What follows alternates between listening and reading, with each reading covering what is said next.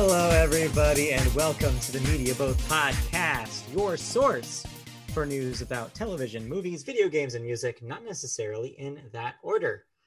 Getting started, feeling good about this week. We're doing it.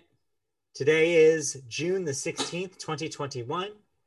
I hope it started recording when I pressed, before I pressed continue on that box, or else we're cut off until I did. So we'll see. So if you missed that first part, just in case, this is the Media Vote Podcast. We're talking about the media here. Today is June 16th, 2021. This is our post E3 video games blowout, plus everything else we usually talk about. My name is Matt. His name is Mike. I'm Mike. He's Matt. It is Palindrome Day, aka 616. Oh. AKA Marvel Universe Day, because it's the 616 universe. I see. Yes. Look. This is the first I'm hearing about this. Well, it's the first day we're celebrating it. Now I know. Yep, and now we know. So, like Matt said, we're not starting with movies. We're starting a reverse show because video games had a big blowout this week. And that's putting it lightly. So for those of you who are not initiated in the world of video games, you might not know that June is traditionally the time where E3, the Electronic Entertainment Expo, traditionally happens. It's a trade show for the video game industry. It's an opportunity for developers and publishers to show what they've been working on, get both retailers and consumers excited about new product launches, new announcements, new things in their favorite series, and to show trailers and gameplay of what's to come. This is when your big announcements typically happen. Kind of got thrown out of whack the last couple of years, thanks to COVID. Last year, they started basically saying, it's like, well, there's not going to be E3, but basically the developers are going to decide. They're going to just show their streams willy-nilly wherever they were, wherever they want, based on their schedule, because there's not a whole lot to talk about. You also saw Jeff Keighley do something called the Summer Games Fest, which also returns this year. Where it's kind of a united front, combining a lot of those events into one schedule on one stream that you can watch on Twitch or YouTube. So flash forward to this year, E3 as an organization has decided to do E3 again, but still in this digital format. So they've done pretty much the same thing as the Summer Games Fest, except now they're happening parallel to each other. So what we had was about a week and a half of constant stream of announcements. Obviously, we don't have the bandwidth to cover literally everything that happened. So what we did was, is we kind of gave you bullet points. We're going to give you bullet points of the major shows that happened. And we basically divided it by the major companies that did the announcements. We'll start with the opening thing that Jeff Keighley did with Summer Games Fest, where they announced all sorts of different third-party platform releases. We'll move into Ubisoft's show, which was next, Microsoft/Bethesda's, which was after that, Square Enix's, and then finally wrapping up with Tuesday's Nintendo. And man, we're going to end on a high note, let me tell you, with that one. I'll let you take over from the top here, because before we have that, we have our regular video game stuff to talk about real quick. Yeah, so we have a lot to talk about, not just with video games, but in general. So, reverse show. If you stick around, if you stick around for all of our podcasts, you'll know that we do video games usually at the end. If you don't, surprise, we do always talk about video games. So this is not something like out of the blue here. No. Second, if you stick around until the end, I promise we'll end on a high note. That too. I promise you, we'll hit on a high note at the end of this podcast. Yes, like that. Literally. So, as we do, we start reverse shows by plugging yourself. And yes, you can watch us on YouTube if you're listening to the audio version of this. Just search Meadville Podcast. You can find us on Twitch, Meadville Podcast, or Media Boat on Twitch, Facebook, Twitter, Media Boat Cast, Meadville Podcast. Just Google it and we will pop up. With that out of the way, let's get into some Summer Games Fest, because, some good stuff probably got announced. You know, depending if it's to your liking. And we start with something that we like here, Borderlands, with Tiny Tina's Wonderlands announced. which is a fantasy spin-off of Borderlands in the RPG world, which was introduced in Borderlands 2 DLC, Tiny Tina's Adventure. Yeah. I don't remember the exact title of that thing, but more or less it was like Tiny Tina, the character from Borderlands 2, is running an RPG campaign for a lot of the main characters. Mm-hmm. And so it created this kind of Dungeons & Dragons-esque universe that's kind of like parallel to the universe of Borderlands. And so from what it seems, this takes this new game completely separate from the Borderlands universe, takes place completely in this alternate universe, though Tiny Tina is the one that's kind of shared in both. And yeah, big celebrity voice cast on this one, including Will Arnett and Andy Samberg. They're really swinging for the fences, and the fact that you can finally, for the first time at a Borderlands game, truly create a character is actually pretty cool. Right, because we've been one of the 4 default characters, or 5, depending on when you're adding or when you're playing. But yeah, super fun, super excited for this one. I like that Tiny Tina DLC. I like the Borderlands as a franchise. So yeah, here's the pandering right to me. Please buy it. Yeah, I really sincerely hope, though, as somebody who is maybe a little disappointed in Borderlands 3, as we talked about on this show back when that was released, I hope they try some different things here with the structure of the game. I hope that the fantasy setting allows them to play around with more things to do moment to moment, so that way it doesn't feel like just another Borderlands game with an alternate mode of attacking. But we'll see. Yeah. Next up, we have Metal Slug Tactics. Oh yeah, by the way, that game coming early 2022, so sooner than you realize. Okay. By early 2022, probably pushed back to summer 2022. We also have Metal Slug Tactics, which is exactly what it sounds like. It's Metal Slug, but turn-by-turn base tactics. Yeah, Metal Slug being the classic SNK arcades Flash, Neo Geo series. Traditionally a side-scrolling shooter, so this is a tactics take on that. It looks like it's using the same kind of visual style and characters from the original Metal Slug games. Yep. So if you got your fill with the Metal Slug Anthology that came out 2 years ago, yeah. Or I'm not sure who this is, but hey, more Metal Slug, because IP. Yeah. Hey, why not? Yep. Speaking of more stuff of the same stuff you like, Death Stranding, Director's Cut, coming to the PS5. Hey, hold on. You said stuff I like, but then you said Death Stranding. I'm not following. But I said Director's Cut. And everyone knows Director's Cut is way better than the original. Just ask Blade Runner and Justice League. This is another kind of self-descriptive one. Basically, PS5 release of Death Stranding, which will have more content. Exactly what more content means, it seems like we'll know in a month or so. They said that more information was on its way in some sort of other mode. So yeah, we'll see soon. I don't believe Death Stranding ever got DLC, so maybe that's what it means, just expanded stuff or more missions. Who knows? PS5 is very powerful. We also have Jurassic World Evolution 2 announced for, later this year, holiday release. Yeah.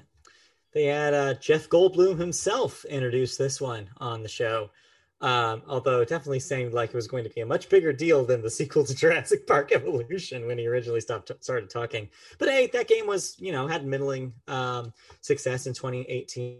I know some people really enjoyed it, so if you liked that, here's more. Yep. We also have an indie open world game, Sable, coming September 23rd. Sable, that Japanese breakfast song? Okay, hold on. Let me explain. Because you didn't read the whole thing. Wasn't that song pretty? Oh, wait, did they perform? I talked about the new record from Japanese Breakfast last week. Well, guess what? Michelle Zauner of Japanese Breakfast is also doing the score of the video game Sable, which is what I'm referring to here. They showed a new trailer of it, new footage. It's an open world kind of exploration game with like a really cool like art style. And she, for the Summer Games Fest, performed a song, one of the songs that she had written for the game. So yeah, if you missed that, oh, I'm sure you that can was find her? It on an archive of this. Yes. Oh, did you that not explains make that a whole connection? Lot now. Hold on, were you watching this with the sound off? Yes. That explains it. Okay, because they definitely said Japanese Breakfast. That's very funny to me that you did not make the connection. No, I typically watch this stuff with the sound off, so I have to look at the visuals. Yeah. So I knew this was going to happen when I talked about her record last week, but it slipped my mind to mention it. I should have probably mentioned it and been like, oh, also, she has a connection to video games. So yeah, just one of those weird coincidences here on the Media Boat podcast, but yes. Hey, it's crossover. Yeah. Speaking of things being crossed over, Lost Ark, a MMO published in the US by Amazon Games, will be coming this fall. Yeah, this is a MMO that's been around, I think, in China for a while, getting its US release via Amazon Games. Hey, everybody, Amazon Games is finally putting out a game. It finally happened. They did it. They did it. And you watch the stream because, yeah. And they made sure you knew if you were watching the stream because the whole thing was sponsored by Amazon. And it was just constant Amazon advertising. It's like, come on, Jeff, we get it. Just plastered over. Hey, we all know Jeff Bezos is on his way out this summer. So it was a Jeff connection between him and Jeff Keighley. So, you know, when they meet after party, hey, you're Jeff? Jeff. Like, have you seen that YouTube clip that's Jeopardy? Yeah. Jeopardy. Jeff. Anyway.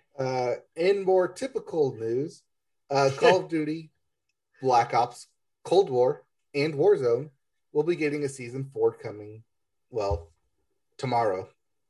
Yeah, this is not breaking really news. This is not exciting news, but because they release new seasons every few months. But hey, it was announced.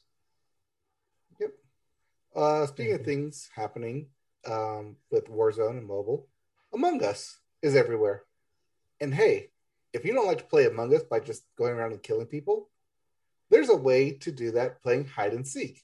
You just have to make sure you tell everyone that you're playing hide and seek before that. Because otherwise, people will report bodies and be like, hey, we're not playing normally. We're playing hide and seek. I'm assuming nobody dies, though.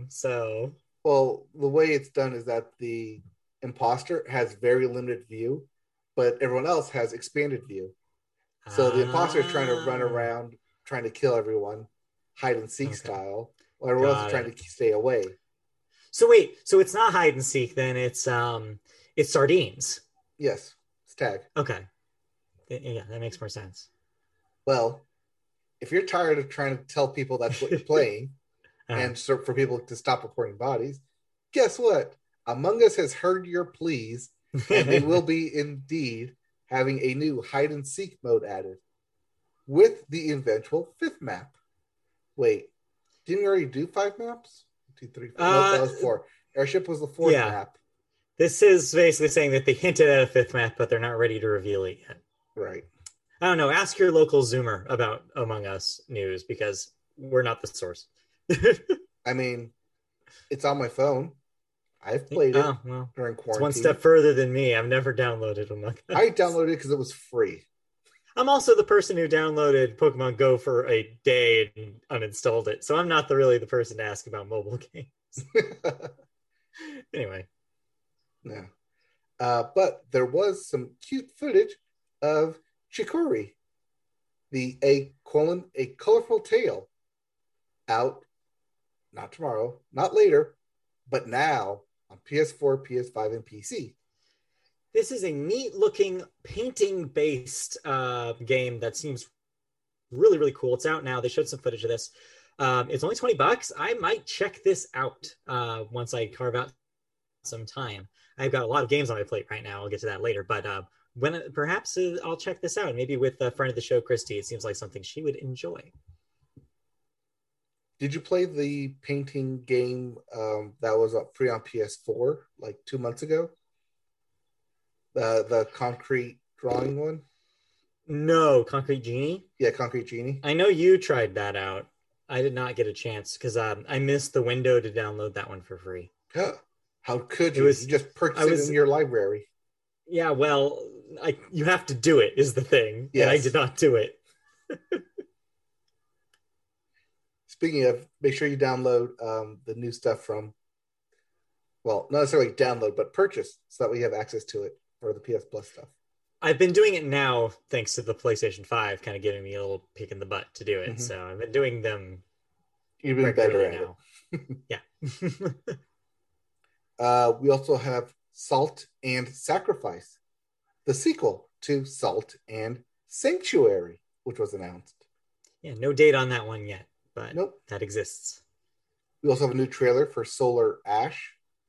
Solar Ash being the one that the one they showed out in one of the last PlayStation Directs, which was kind of like real colorful, kind of sci-fi looking game with the guy running. It's by the people who did the hell is that game? Journey, I think, is the Journey people. Yes, that sounds right. We also had the launch trailer for Chivalry 2, and guess what? That's out now as well. Yeah, that's also out now. That's the kind of knights and shiny armor game, first-person knight combat. That's not For Honor. No, first person.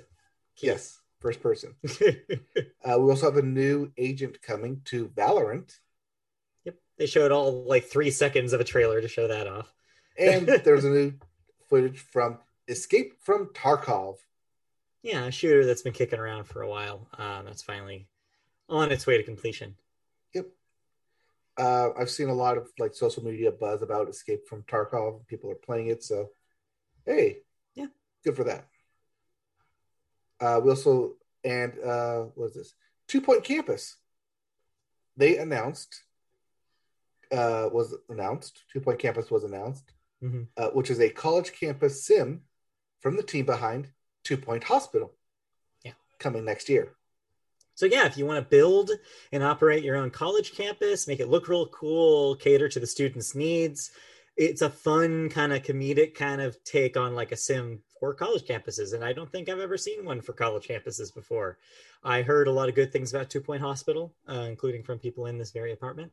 And so, yeah, it seems like college campus version of that same kind of concept sounds really cool. Yep. People who like Sims will definitely like this, and college campuses can get pretty crazy. Yeah, we also have Smite getting a Stranger Things crossover. Yeah, looks like some Stranger Things characters, enemies will be in an update for Smite. Yep, because Stranger Things has to be everywhere now. Also, new publisher Prime Matter was announced and currently working on not one, not two, but 12 games, including a new Painkiller. Yeah, Painkiller being that PC shooter that was super mega violent and kind of a throwback to old school shooters like Doom. Hasn't seen a game in a series for a long time, so that's interesting news. As for the rest of those 12 games, I cannot tell you a single thing about them. Most of them was just, hey, here's a logo. And so not a whole lot to talk about there. So more of a quantity than quality kind of thing. We also have an alien co-op shooter, the Anacrusis, which was announced. Looks like it's on a ship, kind of alien style. You're trying to fight, like the movie, trying to fight off alien enemies from inside of your ship. This will start a theme through the rest of this segment. Co-op seems like the theme of the rest of this year. It seems like a lot of big co-op games are the new hotness. My guess is everybody said, hey, everybody was cooped up at home. What do you want to play? You want to play on the couch with your friends or your family. And so a lot of people started co-op experiences in development. And we're seeing those come to fruition now. Yeah, last year, a lot of people were, only way they could play with their friends was via online, via gaming. And if your game was a single-player game, kind of SOL. Yeah, and it looks like, so weirdly enough, the template for most of these games seems to be Left 4 Dead, which is a game that is over a decade old. Yep. And so it's interesting how much Left 4 Dead saw the future It was way out of its time, is what we're seeing at this point. Yep, because we also have New World, which was announced with a closed beta coming this weekend on the 20th. And honestly, I don't remember what this is. Me neither. I forgot. Rocket League will be getting yet another Fast and Furious content because it already had 1, 2, 4. I'm not sure at this point. A lot. But this is, of course, to coincide with the release of Fast 9 in theaters soon. I think you mean F9. Sorry. Let me hit F9 on my key. Actually, I don't want to hit it right now because I don't know what it does to Zoom. Anyway. Yeah, we also have Blood Hunt, which is a multiplayer spin-off of Vampire the Masquerade, Bloodlines, which will come out later this year. Yep, yep. And we're playing as vampires. Vampires. Also a theme this year. Vampires. We'll get to that later. Yeah. Next up was House of Ashes, the next Supermassive game title in their Dark Pictures Anthology series, announced for later this year, October 22nd. Yeah, remember Until Dawn? Yep. You're wondering what that team has done since? Well, they've been putting out these smaller games called the Dark Pictures Anthology, and this is the newest one. So if you like interactive horror stories, this is right up your alley. Mm-hmm. We also have Tales of Arise coming on September 10th. Sky, Japanese RPG. Sky, Children of the Light, coming to the Switch later this month on June 29th. Yeah. And Planet of Lana, an Off-Earth Odyssey, which is based, which is a story-based side-scroller with nature versus machine themes, coming next year. A lot of people are saying that Project Lana, or Planet of Lana game looked very Ghibli-esque, looked very Miyazaki. Also, by the way, a little correction. So Sky Children of Light is the one by that game company, the Journey people. I messed that up with the previous game. I actually don't remember who's developing. What was that other game called? Solar Ash? I don't know. I don't remember who was the Solar Ash people, but yeah, Sky Children of Light is that game company game. Mm. There was also a couple of Overwatch 2 character designs that were revealed because Overwatch 2 is still happening. Yep. Also, Dark Alliance gameplay trailer with none other than comedian Hannibal Buress and Ember Moon because sure. Yeah, I don't know. They needed some celebrities, so that's who they got. It looks like a top-down Dungeons and Dragons kind of tactical thing. That actually comes out this week. We'll talk about that in new releases. But yeah, so that exists. The game Paladins will be getting a Gen Lock content based on the web series. For a very niche audience, one, people who still are playing Paladins, and two, watch this apparently web series called Gen Lock that I never heard of until today. Anime. Yeah. There's also a new trailer for Monster Hunter Stories 2, Wings of Ruin. Yeah. Because never enough Switch, Monster Hunter. More story-driven. Yeah, it seems like that series is a more story-driven take on Monster Hunter that is a Switch exclusive right now. So, yeah, another one of those. We also have Wavebreak, a motorboat game that I guess exists, getting a Weezer theme mode called Wheezy Mode. Yeah, so I guess this game has already been out. I had never heard of it. It seems like everybody that I saw reacting to the Weezer performance at the Summer Games Fest also had never heard of this thing. Well, apparently Weezer has a level in it. And yeah, they performed a song while they showed footage of this new mode in the background, and yeah, they were sure Weezer. It sure did Weezer. Sure was Weezer. Yep, there's also new footage of Endless Dungeon, the roguelike game. We also had Giancarlo Esposito said some strange things about Far Cry 6. Yeah, Jeff Keighley interviewed him about his playing that character, asked him some questions about, like, the character's morality. He seemed all for whatever this character was doing in the game, which is kind of caught me off guard. And he was like asked to compare his this role to other roles he played in movies.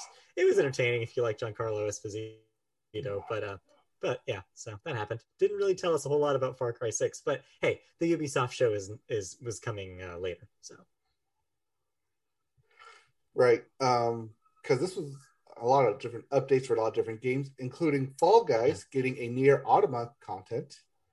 Yeah, if you want to dress up as 2B in Fall Guys, you can do that. I don't know who wants to do that, but you can do that. A really weird crossover in that Venn diagram. Mm-hmm. Yeah, I don't know who that person is, but they're happy, I'm sure. And then there's Deviation Games, which is a new studio from ex-Treyarch devs. And they teased their unannounced project with Sony. So yay, new studio. They didn't say what it was going to be. It seems like all signs point to first-person shooter because that's what Treyarch did for years with Call of Duty games. So yeah, not really sure what that they're doing, but they did say they are partnering with Sony for some sort of PlayStation exclusive. So that's all we know. There's also new footage from Warner's Back 4 Blood. Yeah, the most specific of the Left 4 Dead homages. This game is basically just a re-skinned Left 4 Dead. And yeah, they showed off some new modes for that thing. There's going to be a mode where you can take control of the monsters as well as the people shooting them. So some fun player versus player and player versus environment stuff in there. Yep, we also had new footage of a Zelda-like game called Tunic, which is also getting a demo soon. The way they're pitching that one is you're like a little fox, like if Link was a fox in like Link to the Past. It seems cool, and yeah, like that demo is coming soon, and it's going to be free on multiple platforms. So yeah, there'll be a chance for us to check that out. Seems cool. Yep. We also have Tribes of Midgard, which is a co-op survival game coming next month, July 27th. So, more co-op, but you're Vikings and you're surviving. Yes, and Tribes of Earth, I mean Midgard. Yes. We also had new footage of Left 4 Dead, the game. No, not Left 4 Dead, Evil Dead. That's what I said, Evil Dead, the game. Because chainsaw arms. Yeah. And last but not least, yes, Elden Ring finally gets a trailer and a release date. And then the internet went freaked wild. Out about this one. Yeah, so all you people who are looking forward to a next Dark Souls game, here you go. It'll be here in January. And I guess George R.R. Martin is going to finish something for the first time. So good for him. He did it. He wrote something and submitted it, and it's being made. What do you know? So there you go. That was Summer Games Fest. That was Summer Games Fest 1. Yes. I mean, that's the first announcement down.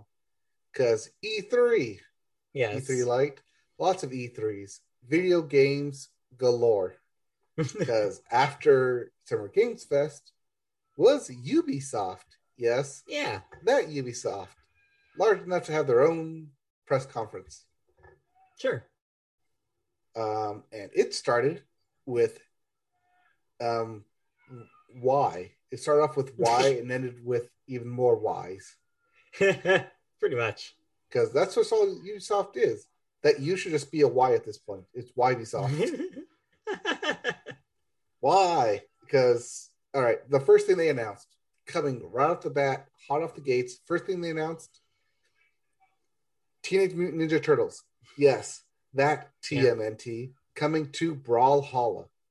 Yeah, Brawlhalla still exists. Because they remind us that every single... Yeah, they remind us every single E3 that Brawlhalla still exists and somebody's out there playing it. Well, you know, that and Just Dance. Yeah, we'll get there. Yeah, we'll get there. I mean, I'll just tell you now. Just Dance 2022, yes. Yeah, indeed, we'll get that one over with. It exists. One notable thing about Just Dance 2022, though, for the first time since its inception, no Wii version of that game. So that means we can finally say it, the Wii is dead. But is there a PS2 version or PS3 version? No. Furthest back they're going on this one is PS4 and Xbox One. Okay. They did it. They finally severed it. They're like, we're done. So it's still coming out for the Wii U, though, right? No. No, just No. Switch. Ooh. The oldest. Yeah, the oldest thing I like on there is PS4 at this point now. All right. Yay. Wee's dead.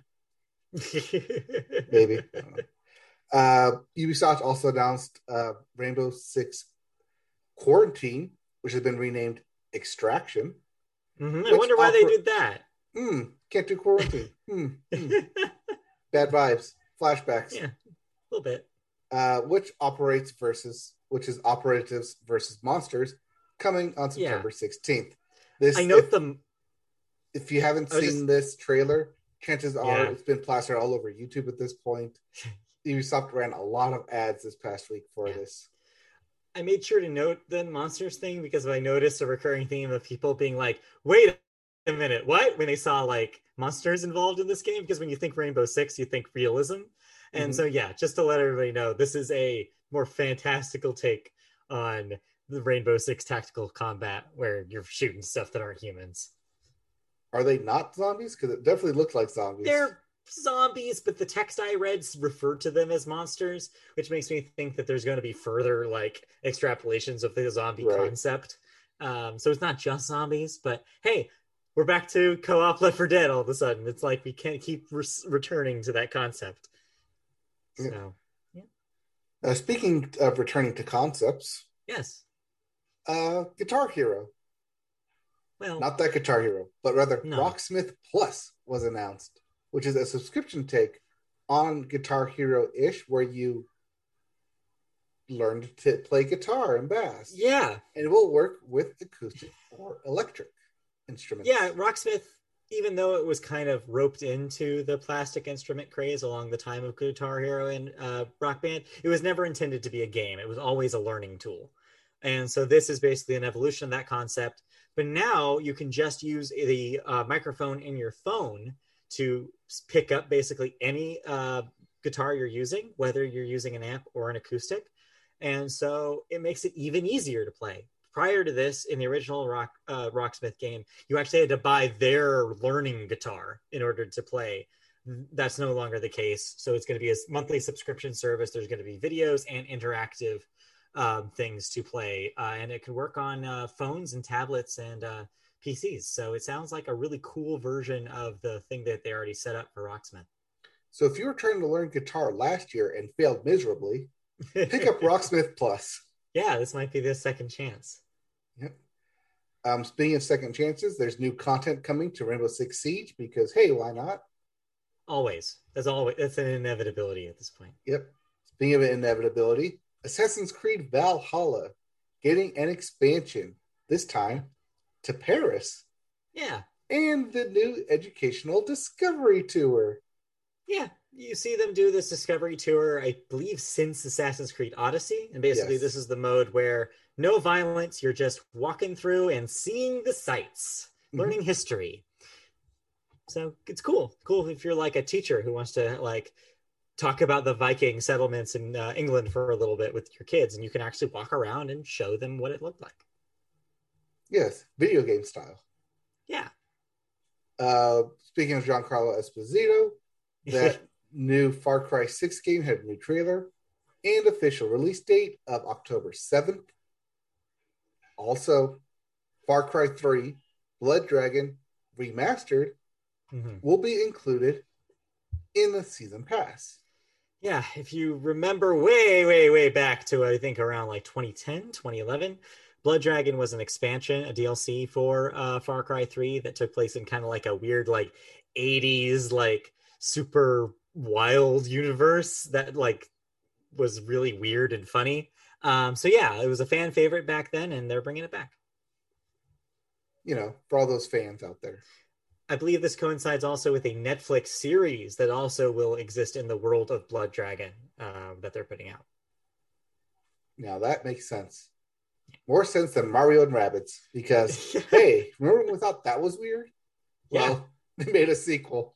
Mario and Rabbids : Sparks of Hope, which was announced, and will allow more character control in battles, which is due on Switch next year, 2022. Yeah, I heard good things about that game. I never played it, but it was a really good early Switch game that kind of played like what if Mario and Rabbids but XCOM?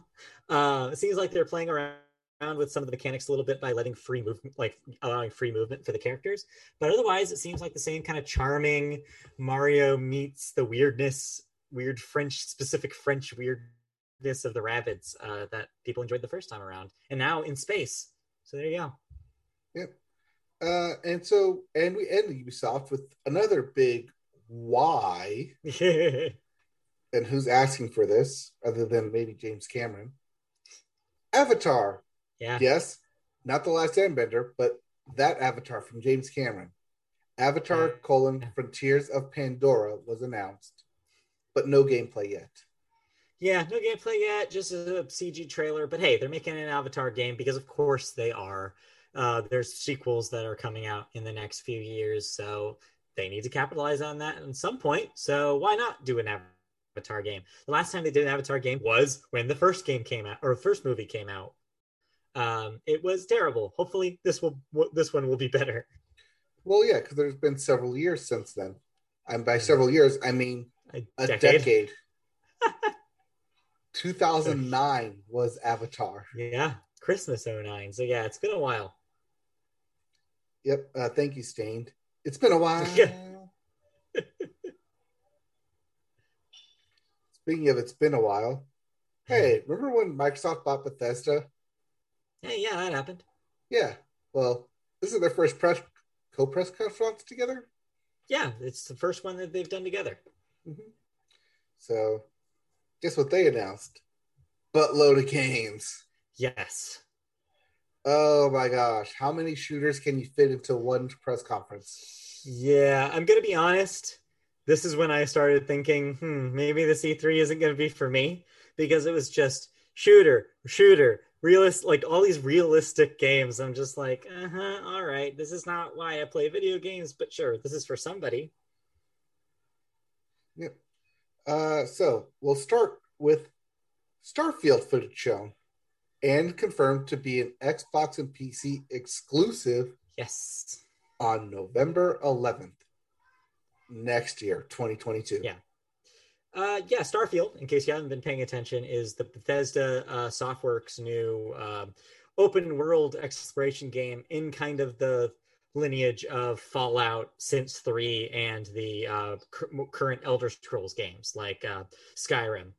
But it takes place in space and you're planet hopping, and that's pretty much all we know so far. There's not a whole lot of details out there, but this is specifically the news about it being Xbox exclusive is really the story here, because this was the game people would always bring up when there was that discussion about after Bethesda was bought by Microsoft, would they bother to put their games multi-platform? Apparently the answer is no. So I can wave a big I was right flag now, because a lot of people are like, oh, surely they're not going to like take the risk. And I'm like, I don't know. You spend that much money on a developer, you probably want to lock them down.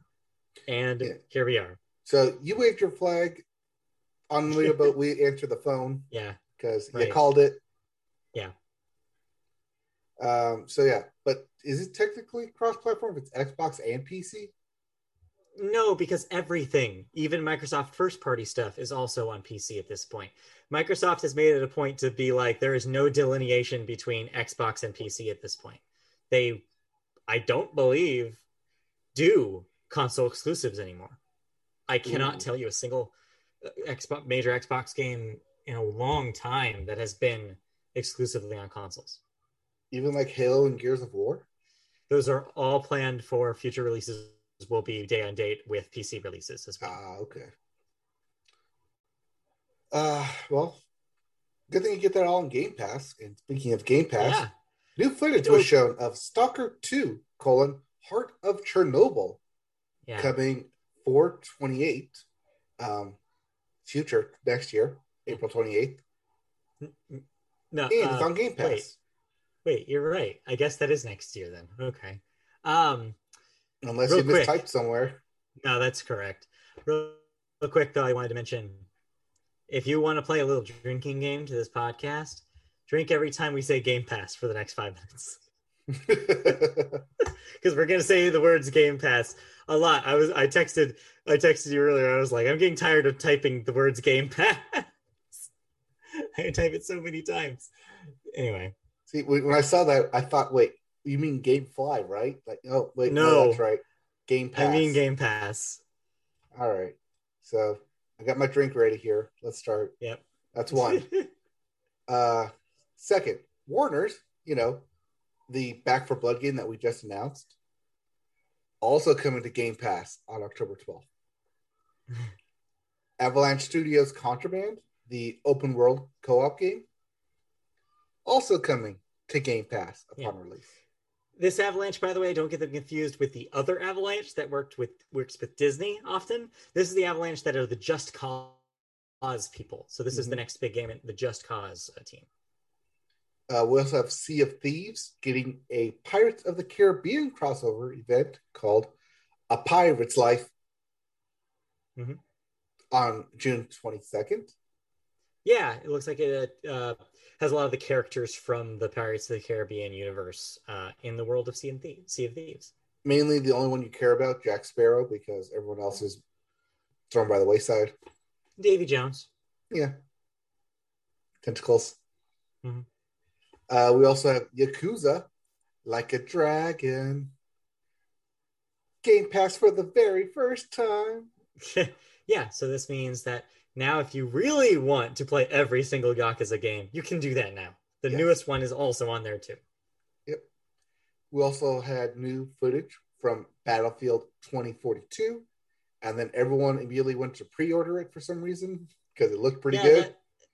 EA revealed that last week. We didn't talk about it because it happened in between our podcasts. But yeah, this was just more footage. 128 player mode on Xbox Series X and PS5, from what I understand. So big Battlefields. There was also 12 Minutes, which is coming on the game 12 Minutes, not 12 Minutes of something. Yes. The game is called 12 Minutes, coming on August 19th. And Game Pass on day one. That is, if you remember, they did that at, I think, last E3. They showed it was basically a game where it's a time loop, 12 minutes. And it was like basically a domestic dispute that goes places, apparently. It's got Daisy Ridley in it as one of the main characters. Mm-hmm. So, yeah, interesting. We also had Psychonauts 2 coming on August 25th. Also, day one on Game Pass. Yeah, that game still looks like they just made another Psychonauts, which, you know what? Hey, somebody's out there waiting for that, so go for it. This one takes place inside the brain, it looks like, or Daydream or something. The first one did as well. You would hop between people's brains. So, yeah, this makes sense. Well, if you got tired of us saying and to Game Pass, well, a bunch of Bethesda classics are going to come to Game Pass. Yeah, there's already a sizable amount of Bethesda games on there, but this will add like Fallout 3, Fallout Tactics. I think it'll add some of their other more obscure games. So, yeah. Also, Fallout 76 content was announced for people who are still playing that, including a Brotherhood of Steel campaign and The Pit. Yeah, if you're familiar with the Fallout universe, specifically 3 and 4, you know who the Brotherhood of Steel are, and you also know where The Pit is. The Pit was DLC for Fallout 3 way back in the day. So yeah, it'll be cool to revisit some familiar places. Mm-hmm. We also have co-op party game, Party Animals, which was announced. Yeah, do you want to play like a game like Gang Beasts, except you're animals? Well, here you go. Maybe. Sounds fun. But what sounds more fun is Hades. Yes, that game, Hades, coming to Xbox on August 13th and Game Pass. Yeah, so for all of you who could not or did not play MediaBoat Podcast Game of the Year of 2020, Hades, now if you're a Game Pass subscriber, you can totally do that. Play Hades. It's really, really good is what I have to say about that. And play it on Game Pass because it's available via Game Pass. Yeah. We also have Somerville, which is seemingly about alien invasions, coming next year. Yeah, not a whole lot. They didn't show gameplay of that. And then they decided to take a break and let everyone ogle in the thing that is supposed to come out last year, but then didn't. Their launch game, the thing you bought the Xbox Series X for, and then didn't happen. Yeah, that's right. I'm talking about Halo Infinite. New trailer plus confirmation that multiplayer will be free to play. Yes. Key, because typically you need an Xbox Live subscription for it. Yeah. So I think they're taking advantage by the fact that this is another day one Game Pass scenario. So a lot of people are probably going to be like, well, I get the campaign with Game Pass, but I'll dabble in the multiplayer too. And this also opens it up so that way people who don't even have Game Pass can try out the multiplayer here. And this is going to be cross-play as well between the PC and the Xbox platform. So, yeah, get ready to see Halo compete against your Apex Legends and your Fortnites here. This is a big play, and I think that it's the smart choice to do. As for the footage that they showed of the kind of more story campaign-centric stuff, it looks pretty good, and it looks like it furthers the story where the Halo story left off after 5. So we'll get to find out what happens with Master Chief and Cortana. It'll be interesting. Yep. Note that it's not called Halo 6, so this could be the last one or the forever incarnate of it. Yeah. But concept DLC. Yeah, the free-to-play multiplayer thing actually does finally make that name make sense. It's like, oh, Halo Infinite. I get it now. Yeah, mm-hmm. So. We also have A Plague Tale: Requiem. For next year, 2022. Yeah. That's a sequel to the previous A Plague Tale game. I forget what the subtitle of that one was, but rats. Hey, you like rats? This game has rats. Speaking of rats, we can't shake the rat that is Far Cry 6, because, hey, footage was shown even here as well. Yeah, yes, everywhere. You couldn't escape it. We also had Slime Rancher 2 announced for 2022. And it's a game one day pass. You mean day one game pass? That's what I said, a day one day pass. Uh-huh. Shredders was also announced, which is a snowboarding game. Yeah. Coming in December. Because remember snowboarding? Yeah. It was from Steep. That snowboarding game.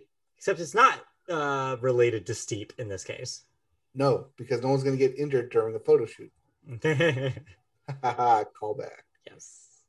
We also have Atomic Heart, which is a sci-fi first-person shooter, announced, but no date. No gameplay, but confirmed for Xbox Game Pass. Yeah, sure. Yeah. We also have Replaced, which is a side-scrolling game with sprite-based art, coming in 2022. Looked pretty neat, but beyond that, I don't know if it's something I want to play, but hey, that's a look. Obsidian's game Grounded. Yeah. We'll get a big update soon. So yeah, that's been in early access on Game Pass for a while. That's the big bug game where you're shrunk in like a garden. The backyard. Honey, I Shrunk the Kids game. So yeah, more content coming to that. Also more content coming to Among Us. Today, out now. I included this because I wasn't sure if this is the same news as that what they talked about in the Summer Games Fest stuff, or whether it was different. Again, ask your local Zoomer; they will be able to tell you. I think that this is actually like Xbox getting the new map that they just released. We also have Aiden Chronicle, which is a spiritual successor to Suikoden, coming to Xbox in 2023. Yeah. Along with an action spinoff, Aiden Chronicles Rising, in 2022. Yeah. I don't know. Suikoden, there was a lot of Suikoden games. A lot of people like those. So, hey, somebody else was like, hey, let's make a Suikoden. And so it's cool that they're working on it. We also have The Ascent, which is an overhead co-op action game, coming on July 29th. Yep, I think they had announced that before as well. They definitely did. Also, Age of Empires 4 coming to the PC on October 28th with a day one PC Game Pass. Yeah. The newest, see, they've been spending so much time re-releasing the old Age of Empires. It's about time they do a new one, and here we are. We also have the Outer Worlds 2, which was announced, which is by not Obsidian. That is Obsidian. That's Obsidian. Also Obsidian, yes. Yeah. So Outer Worlds 2 is coming. Yeah. Maybe you can beat this one in 18 minutes again. Maybe. Yeah, this is, of course, they showed just a trailer for it, but this is interesting because this does suggest that this will be a Xbox and PC exclusive, unlike Outer Worlds 1 that had a PlayStation release. Right, but that was also part of the deal they had before they got purchased. So no. Yes and no. It was announced before they got purchased, but then they got purchased like 2 months later. Yeah, it released after the Obsidian deal finalized, but it was a 2K published game, right? The first round. But yeah, it sounds like Microsoft's going to take over publishing duties for this one. Yep. They'll also take over publishing duties for Microsoft Flight Simulator, which is finally confirmed for consoles. Yeah. Which is also coming to Game Pass. I mean, I feel like I don't need to note this, but just in case you're wondering, only Xbox Series X and S, no Xbox One release for this thing. I think that if you tried to run Flight Simulator on an Xbox One, it would explode. So yeah, just keep that in mind. The next game in the Forza Horizon series, which is Forza Horizon 5, mm-hmm. was announced coming in November 9th. Yeah. And lastly, if you didn't get enough vampires, Redfall, which is from Arcane Austin, was revealed. And it seems like a comedic co-op shooter with vampires coming summer 2022. Yeah, weird choice, in my opinion, to do this last. Maybe they were very confident in the trailer and thought people would be like, yeah, that seems like fun. Not a whole lot of gameplay was shown here, but we got the idea, the gist of what this game is going to be. Yeah, but it's going to be a while, summer 2022 for that one, so a whole another year. But yeah, interesting concept. And hey, co-op shooters, they're back.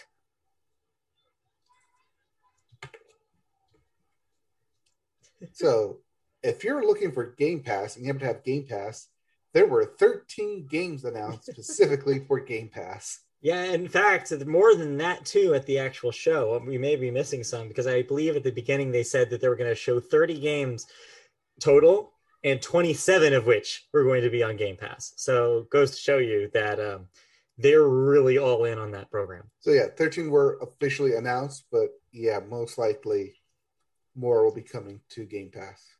So if you're able to get your hands on an Xbox Series X or S, you might as well just buy Game Pass alone, yeah. and it will pay for itself. Or rather, it won't because subscription. Yeah. So just keep pumping money to Microsoft on that. Or don't, because there are other game companies out there, like Square Enix, who also had their own announcements. Yes, thankfully, it was much, much shorter. Yes, and thankfully, it was much more centric, meaning it was all Marvel, except for a couple other stuff. Or Final Fantasy. Marvel and Final Fantasy. Yeah. So if you're looking for anything else, sorry. But Square Enix did start off kind of strong, I guess, depending, with a Guardians of the Galaxy game, which was announced, where you play as Star-Lord, and it's coming October 26th. Yeah. I don't know, as the more Marvel expert here than I am, what did you think about this? One, you can only play as Star-Lord, even though Guardians of the Galaxy is a team-based game, or a team-based entity. Series. Yeah, they're a team. They're a team. You would think that they would want to stick together. Yeah, but no, it's going to be a narrative-driven as Star-Lord, so hey, could be fun, but if it's anything like Marvel's Avengers, who knows? Because, well, I mean, we'll get there here. Actually, we'll just get here now. There was content updated for that Avengers game, which will be free, and it will include the Black Panther update. So that Black Panther update is separate, going to be a separate game completely from the Guardians of the Galaxy, even though they may or may not actually take place in the same universe. So, weird. Yeah. But there's also Final Fantasy games announced, including Final Fantasy Pixel Remaster, which is a mobile collection of Final Fantasy 1 through 6. There's also Legends of Mana Remaster coming to the Switch, the PS4, and the PC later this week on the 24th. Or this week? Next week. Next week, 24th. Yeah, next week. There's also a mobile spin-off coming for Nier, Hitman, and the Final Fantasy series, including a Final Fantasy VII mobile spin-off game called The First Soldier. Detailing the chronicles of The First Soldier, I believe would be Sephiroth. That sounds right to me. That sounds right. You would know. You've recently finished Final Fantasy VII Remake, so yes, which is only chapter episode one of the three episodes. Right. There's also Babylon's Fall, which is now a multiplayer game, and a new trailer for Life is Strange: True Colors. Yeah. And still looks good. Mm-hmm. Still looks good. And lastly, they announced Final Fantasy Origin, which is a take on Final Fantasy from Team Ninja. This got leaked a couple days before the show. Did we talk about it? I don't remember if we talked about it. We didn't talk about it. But yeah, and it all ended up being confirmed. This is an action RPG take in the world, or in a Final Fantasy-style world. So it's connected to Final Fantasy, but isn't necessarily using any universe that already exists. And the internet was clowning on the trailer because I guess they said the word chaos a lot in this trailer. Yep. Chaos. Chaos. Chaos. Chaos. So yeah, I mean, Team Ninja usually makes fun, active combat in their games, so I could see this being a lot of fun to play. As for whether or not it will be the crossover thing that they want to expand Final Fantasy as a brand, remains to be seen. We'll see how the game does when it comes out. Oh, demo for that also is coming soon. We'll see. Overall, kind of a weak show for Square Enix because didn't have much. Didn't have a whole lot. But and then we're done. No. Oh, wait, no. Oh, sorry. No. We're far from done because, as they say, the best is yet to come. Oh, gosh. Yesterday, I was going to say thank God this was done yesterday because if we had to wait a whole week to talk about all this stuff, I would have gone insane. Because Nintendo did their Treehouse event. And well, they sure did. Oh, boy, did they sure basically put everyone to shame. I think Sony is still to come tomorrow for us. So Sony didn't necessarily say that they were part of either of these things, so that kind of gave them license to do their own thing whenever the hell they wanted. And I don't think that they've, to my knowledge, I don't think they've announced a proper show because they don't have to. No, they have yet to announce an official state of play for the month. Right. Or whatever it is they're going to call it. So yeah, we'll see. They'll I'm sure when they have stuff to talk about, they will talk about it. But they're in complete control of their own message at this point. Yep, and Sony typically likes to go last. Well, well, no, partially. Nintendo traditionally goes last, but Nintendo is also traditionally a pre-recorded Treehouse thing. And sure enough, that's what it was this year as well. Yep, and sure enough, the internet went crazy yet again, as they right off the bat, new person coming to Smash because we have enough characters in Smash yet? So, new character, new fighter will none other than Tekken's Kazuya, which is actually Kazuya Kazama. Yeah. Official name. Yeah.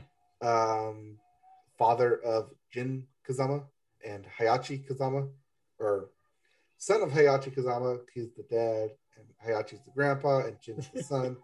And the whole universe revolves around that family. I like how you're like, I had forgotten that you had gotten into Tekken lore. And so this shouldn't surprise me, but I was like, oh yeah, now it's coming back to me. I remember when you were like, I've been playing a lot of Tekken out of nowhere. This was like a year ago, I think. I've played a lot of Tekken in my past, and there's a lot of lore to it. So there you go. So, yeah. Throwing people down volcanoes and stuff. In fact, that was my favorite part of this trailer, was the bit where he was just throwing everybody down a volcano, only to, at the end, throw Kirby down, and Kirby, of course, safely hops back up behind him. It was very cute. Kirby floats. Yes. But yeah, Kazuya will be, from Tekken, will be coming to Smash. Yeah, which means you can finally have, well, not finally, I believe they did make that Tekken versus Street Fighter game, but you can finally have Tekken versus Street Fighter inside of Smash of Smash Brothers if you want. Tekken versus Street Fighter, Pokeballs only. We also had from, so that's just Nintendo's opening, and then they just, like, you know, kept knocking it out of the park from there, because they announced that Life is Strange Remastered and Life is Strange True Colors. Yeah, the new one. Yep, the new one. As well as Guardians of the Galaxy, that game we just talked about, Worms Rumble, Astria Ascending, 2 Point Campus, that college game we talked about. Yeah. Super Monkey Ball Banana Mania. Yes. Just Dance 2022, which we just talked about. Cruisin' Blast, Dragon Ball Z, Kakarot, Danganronpa, Danganronpa Decadence, also, Fatal Frame, Maiden of Black Water, Doom Eternal DLC, The Ancient Gods, Tony Hawk Pro Skater 1 and 2, and Strange Brigade. All those games, that's just me listing games one after another, are coming to the Switch. Yeah, I grouped them all together like that because they didn't say a whole lot besides that about a lot of these. A couple of notes about those, though, just real quick. Cruisin' Blast, of course, in the Cruisin' series of racing games, like Cruisin' USA and Cruisin' World from back in the day. Danganronpa Decadence is a collection of the previous Danganronpa games in a remastered collection for the Switch. What else here? Monkey Ball Banana Mania is their new Monkey Ball game that's supposed to be part of their 25th anniversary or 20th anniversary of the Super Monkey Ball franchise. So, yeah, just a few notes. But otherwise, yeah, some solid games all coming out very, very soon for your Switch. So, more than enough to play. That was just 15 games coming out to the Switch. And that's what they opened with. And then there was more. Yes. Including new footage shown of Mario Golf Super Rush, which I believe is coming next week? Next week, I believe, yeah. Next week. Monster Hunter Stories 2, Wings of Ruin, Shin Megami Tensei 5, and that Mario and Rabbids Sparks of Hope was also shown. All new footage. Yeah, and they confirmed that Mario Golf is going to have that adventure mode that everybody was hoping it would, where you can even play as your Mii if you want. So that game just seems cooler and cooler if you're a golf fan. I'm sure you guys are going to have so much fun with that thing. Yep, it's the next game we're looking forward to on playing on the Switch. Yeah. Now that since we beat Pokemon Snap. Yeah. We also had Mario Party Superstars, which was announced, which is a kind of a Mario Party Greatest Hits collection. Right. Coming October 29th. Yeah, it's going to have boards and mini games from the original three Nintendo 64 Mario Parties. So this is a nostalgia grab. This is basically like, hey, did you grow up playing Mario Party when you were a kid? Well, here you go. Here's all your favorite games back. Which is cool. This will have online mode from the beginning, as opposed to Super Mario Party, which added it just last month. So yeah, it seems like it's going to take the structure of Super Mario Party and just put all the old stuff in it. A great idea, I think, because they know that their audience is a lot of people who either have nostalgia for those original games or have never played them before, and thus this is a whole new group of mini games and boards that they've never seen before. So equally exciting. Yes, if you'd like to see chaos incarnate, play Super Mario Party game. It's vintage Mario Party, the kind that I grew up playing. It's just, I'm going to play it, immediately taste pizza, and think about sleepovers. Ah, so this is your dad's Mario Party. I'm not anyone's father. Come on. Not yet. Anyway. Also, another game that kind of broke the internet, Metroid Dread was announced, which is a real 2D side-scrolling mainline Metroid game following the events of Metroid Fusion, coming on October 8th. If I could have recorded my reaction to this, it would have been like YouTube status, like gamer reacts to Nintendo E3, because keep in mind that it has been nearly 20 years since Metroid Fusion has came out. Came out on the Game Boy Advance 19 years ago. And since then, there's only been teases about, like, are they going to make another 2D Metroid? Are they going to make another side-scrolling Metroid? Like, they focused so much on Metroid Prime as a series after that. And then the spin-off like stuff like the Hunters games that everybody was like, okay, I guess they're just never going to do it again. There was never a DS game. There was a rumored DS game for a while called Dread that was canceled because they said that they couldn't figure out how to do the concept that they wanted. So for years, this has been the thing that in the back of my mind, I'm like, man, they should really make another Metroid. They should really make another Metroid like those old Metroids, because those old Metroids are probably some of the best games ever made, in my opinion. So yeah, this thing flipped my lid. I have never been, literally never been this excited about a reveal of any video game at any press conference I can remember. It's finally happening. Yeah. Finally happened. This is your Kingdom Hearts 3. It's finally happening. Exactly. This is my Kingdom Hearts 3. Even though you've waited longer than I have for that game. Yeah. Or maybe a more modern version. I pretty much reacted probably how everybody else reacted to Elden Ring.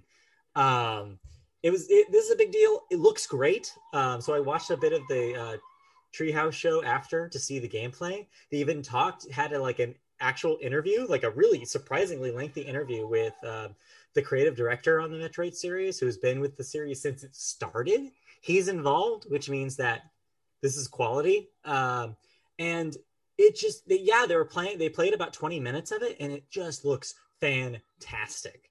Looks like there's a little bit of Metroid Fusion's kind of chase mechanic with these robots that are like prowling after you. So there's that tense kind of like hide and seek element to it. They're incorporating some of the more modern moves that Samus had in the Metroid Returns game for the 3DS. So those cool like counters where you can kind of run and counter and then shoot. But it also looks like very faithful to the original series. A lot of exploration. Oh, one of the things that got me the most was they showed the map screen. Traditionally, part of the Metroid experience is exploring everything so that when you fill out the map, when you go to like the map station, gives you an idea of where things are, but you only fill it out truly until when you get there. So a lot of it is like, oh, okay, I'm going to try going down here because I think the map is saying that there's a path down here. Well, they've doubled down on that. Now it just gives you kind of this amorphous block around the areas instead of telling you exactly what the corridors are going to look like. So you don't even know the shape of the corridors. You just know the vague area that if I go vaguely this way, if I go left, I'm not going to hit a wall. I'm going to hit something, but I don't know what I'm going to hit. And that just it makes it even more like mysterious, and it's going to make the exploration even more fun. And man, I am so looking for. And the fact that this thing comes out in like as early as October. I can't believe they did it, is all I can say. This was my moment, like one of the most exciting moments I think I had in a long, long time related to video games. So very excited to play this. So can we call it as your game of the year already? I'll have to play it first. We'll see. I'm not gonna hedge my bets. Okay, well. So that's a game that hasn't, from a series that hasn't come out in a long time. Yeah. Oh, but they weren't done yet. No, because they also came out with WarioWare. Get It Together was announced, which is a co-op Switch WarioWare game coming September 10th. Yes, so my other long-awaited Nintendo sequel. So when they put out WarioWare Gold a couple years ago on 3DS, I talked about it here on the podcast about how it was a nice collection of the previous games for people who hadn't played them before, all collected in one game. For the 3DS, But a new one is even better than a collection. And I'm very excited that they're bringing back all the characters. And co-op is certainly really cool. I'm glad that I'm going to be able to play these with another person. And it's a different kind of mini game this time. It looks like they're doing... You're controlling a character that you choose, and you're moving around and letting that character do different things within the world of the minigame. So the interaction isn't just everybody's doing the same button press or movement like it was in the previous games. It's more about you are a character who has a skill set. You have to figure out how to use your skill set to solve the minigame puzzle before the timer goes off. So it's an interesting take, and co-op implies that some of them are going to require teamwork to complete. And so, yeah, it's a really, really neat concept. I love WarioWare. I love the vibe of WarioWare, and I'm really excited to play this. Doctor is a fan of WarioWare, so we might pick this up. Yeah. Play a lot of this. We also had Advance Wars 1 and 2 Reboot Camp, which is announced, which is a remake of the first two Advanced Wars games coming December 3rd. Yeah, they're getting a little help from the developer WayForward, most famous for the Shantae games. They're helping out rebuilding these games for the top. A lot of people are very nostalgic for the Advance Wars games. I'm not really one of them. I rented the first one from Blockbuster, and it was too hard for me back in the day. But a lot of people my age loved Advance Wars, so this is going to be a big deal for them. And then we get into the Zelda portion of the conference. Yes, it is the 30th anniversary of Zelda, Legend of Zelda this year's, I believe. 25th. Sorry, 25th anniversary of Zelda. Wait, no, I think you're right. It is 30th. Was it 30? Yeah, because the first one came out 35th. That's the math. Yeah, because the first one came out in the 80s, like the original Zelda. 86. So yeah, 35. Sorry. Yep. Anyway, old, and yet he still looks so sprightly. Emphasis on the sprite, because games. Well, Nintendo obviously knew that this was going to be the 35th anniversary, and so kind of pulled out the stops and said, "Hey, you want a 35th anniversary? We'll give you 35th anniversary." So, Hyrule Warriors will get an expansion pass. Pulse of the Ancients, which was announced coming this week, with Wave 2 coming in November. They also announced a Legend of Zelda game and watch replica system with Zelda 1, 2, and Link's Awakening on November 12th. So yeah, they did that Mario anniversary game and watch that was for the Mario celebration that they had last year. Makes sense that they would do this for Zelda as well. Neat little handheld system that looks like the old Game & Watch system. So, if you want some nostalgia, this is pretty cool. And then they ended the show, and everyone went home and lived happily ever after. Except for one last thing, of course, as these shows love to do. It was like, oh, but wait, I'll leave you with this teaser. Get ready for my spit take here, because the game everyone thought was coming, the game they said was coming, the game they thought was, years in the making, or like years down the line, footage was shown of Breath of the Wild 2. That's right, that first Switch game that you ever owned, Breath of the Wild, it's getting a sequel. Yeah. Called Breath of the Wild 2. Even breathier. Yeah, so not a whole lot is still known about this. The footage they showed a lot of very similar looking things to the existing Breath of the Wild game, but a lot of hints at where the story might go. A lot of speculation is happening today on the internet about who you actually play as. A lot of people are convinced it's not Link. What implications that might have for the story of Zelda as a franchise. And so, yeah, it seems like a lot of big Zelda nuts are very excited for this one. We'll have to wait another year. They said they're not quite ready to show a whole lot more. It's cool. Means, so it's coming 2022, probably a holiday 2022. Probably, yeah. I don't expect this one until probably the end of next year for sure. Mm-hmm. But that being said, it's called Breath of the Wild 2. I was hoping for an actual subtitle, but right, they did say that there is actually a name, but they're not ready to reveal it because Nintendo says that the name is plot spoiler. Ah. And they like calling it Age of Calamity is a plot spoiler. Yeah, exactly. So they don't want to necessarily tell people yet until they're ready to show more. Yep. I mean, do you think you'd play as someone other than Link? I have not played Breath of the Wild, so I'm not going to say anything. I don't know enough of the context about what that game does and how that game ends in order to answer that question. But people who have seem to, half of them at least, seem to be convinced that it means something. But I don't know. Ooh, do you actually play as Zelda? Because it's a Zelda game? That apparently is not happening, because one of the things that happens in this trailer is she is yet incapacitated in another creative way, which implies that no, you're saving her again. I don't know about that. Maybe that's how it starts and you play as Zelda getting out of there.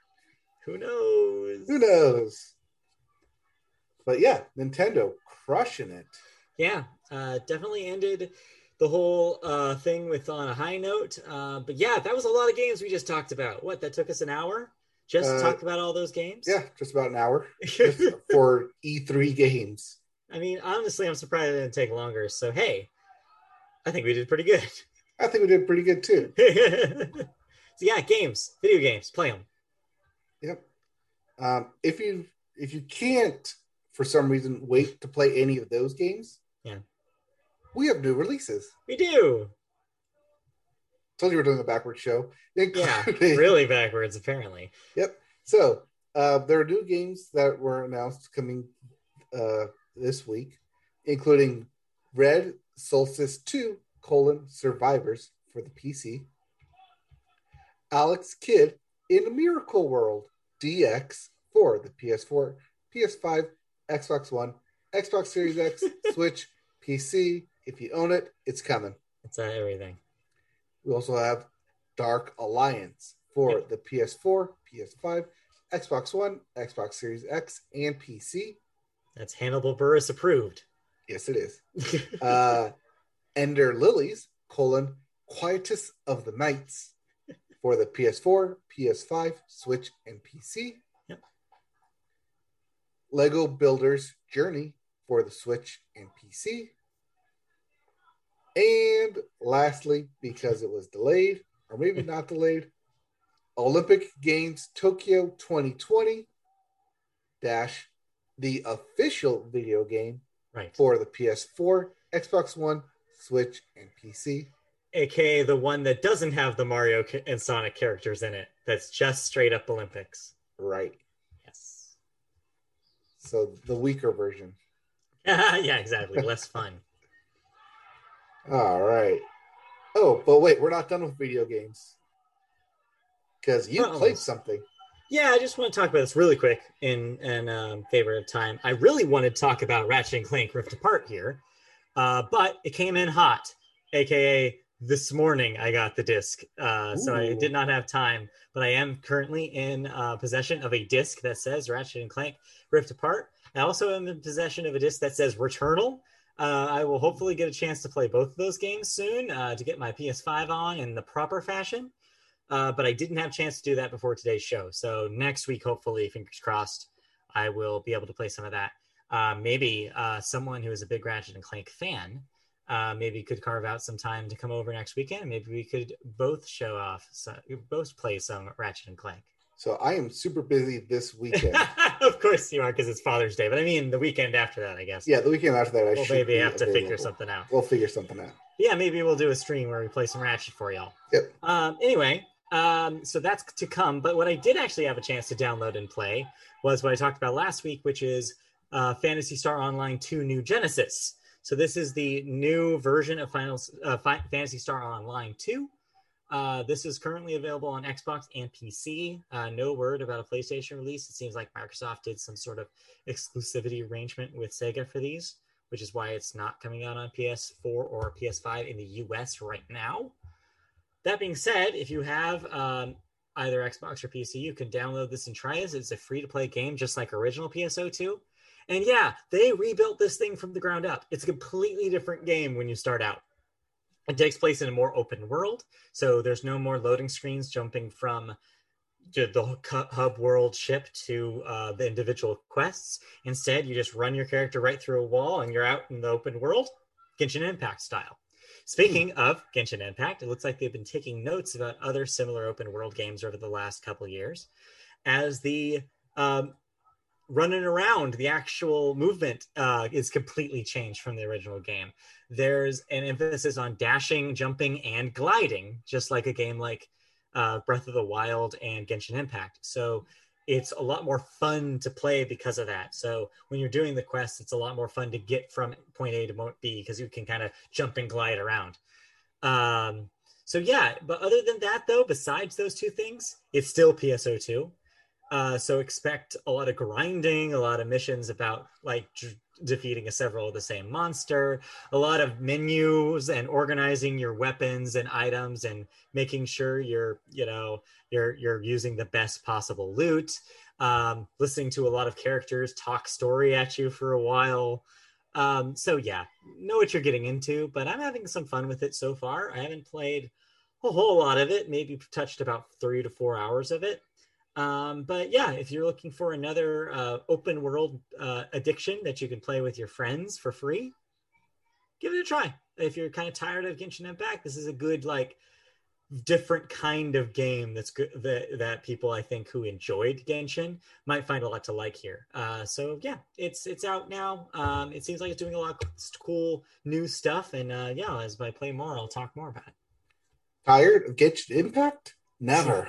What is this blasphemy? I don't know. Some people, I mean, maybe, but yeah, yeah. Multiplayer. It looks like though, if they're having a little bit of server stability issues. I tried to play a little bit more last night, and I could not get in. Every server was in maintenance, so your mileage may vary depending on when you try to log in. I guess don't try to log in on 7 o'clock at night.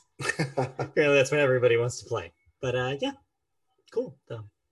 All right, sounds good. And then we'll have Ratchet and Clank and possibly Returnal. Yeah. Possibly those games next week. All right. So the rest of the show should be pretty light. Hopefully. As we reverse back up from video games into music. And we always start music with the Billboard. And we start the Billboard with the Hot 100. Ooh, hot. Yep. And as with summer, it's still melting like butter, because Butter by BTS is your number one song.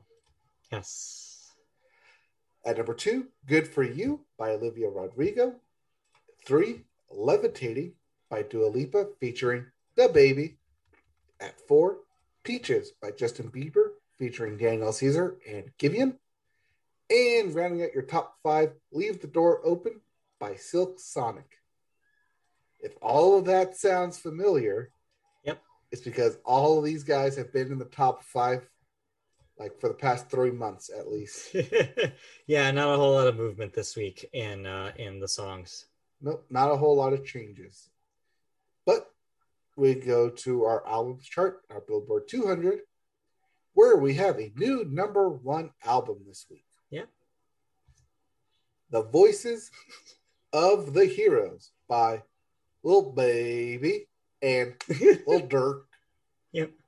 Been a while since I heard both of those. And on the same record, no less. Just for you, they collaborated. They were like, we really like how this guy on this Media Bow podcast says our names, so we're going to work together. Little Baby and Little Dirk get their number 1 album, The Voices of the Heroes. I believe this is the pandemic kind of quarantine or doctor album. Kind of voices for those heroes, I believe. I don't know if that's the case. I actually don't know. Maybe. I think I saw something like that about I just assumed that they were talking about themselves. Oh, no. So you might be right. I don't know. I actually did not know that there was some sort of meaning to the name. But anyway. But yeah, good to see Lil Baby gone. DaBaby has been dominating the charts, so it's good to see Lil Baby make a comeback. Yeah, DaBaby has been on there with Dua Lipa. Mm-hmm. I'm trying to see if I can remember where I heard that somewhere, but I don't understand why Lil Baby and DaBaby don't team up. Too many babies. Too many babies.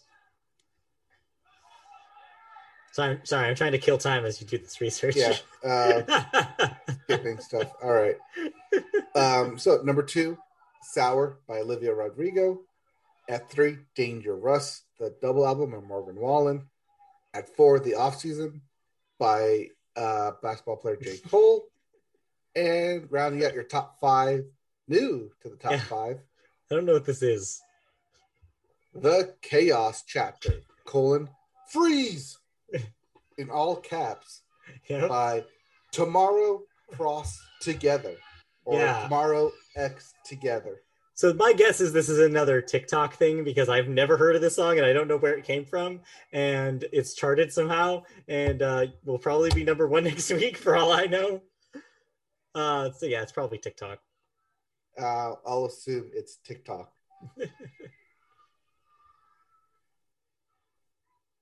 Let's see here. If you did not like any, I can't find it. I don't know where I saw that. If you can't find any of those albums, we have new releases. Okay. Including Peace or Love by Kings of Convenience. The discount version of Kings of Leon. Yeah, they're much cheaper. We also have Pedestrian by Max Bloom. Hell to Be You, Baby by MNDR or Minder. Broken Hearts and Beauty Sleep by Mickey Blanco. And the album you should probably be listening to this week. Yeah. Oscar winner, Grammy winner, Tony winner, possibly? EGOTer? No, not yet.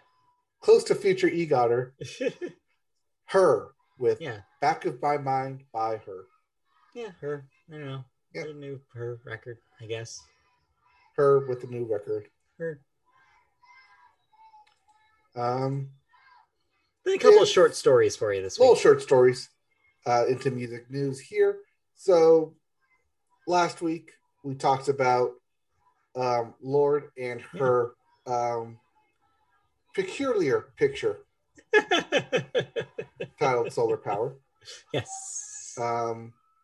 Definitely a lot of Google searches for that. Really went up, and a lot of zoom in pictures for that. Well, rumor mill has struck again, because Lorde did indeed release the first single off her new album called Solar Power, with the song of the same name, Solar Power. Right. The album has not been given a release date quite yet, but the song is a bit of a departure from melodrama. So yeah, this is kind of more of a prompt for us to talk about our thoughts about the single. What do you think about Solar Power? What makes you think I listened to it? I figured you did. Oh, I definitely did. It's definitely Lorde. I mean, it's like, oh yeah, that's right. This is what Lorde sounds like. And then I actually went back and listened to some of her stuff, including Green Light. I was like, oh yeah, Lorde can be good at pop stuff. Yeah. And kind of excited for the new album. Yeah. It's so you liked it? Good. You thought the song was pretty good? Yeah. You? I mean, I liked it overall. I mean, like I said, though, it's quite a shift. If you're coming off of melodrama into this, you're probably thinking it's like, okay, she has a very specific mode she likes to write in. She likes to write about the same kind of subjects. Here, all of that thrown out the window. This is more of a mood piece. This is more about her having fun instead of dwelling on relationship drama.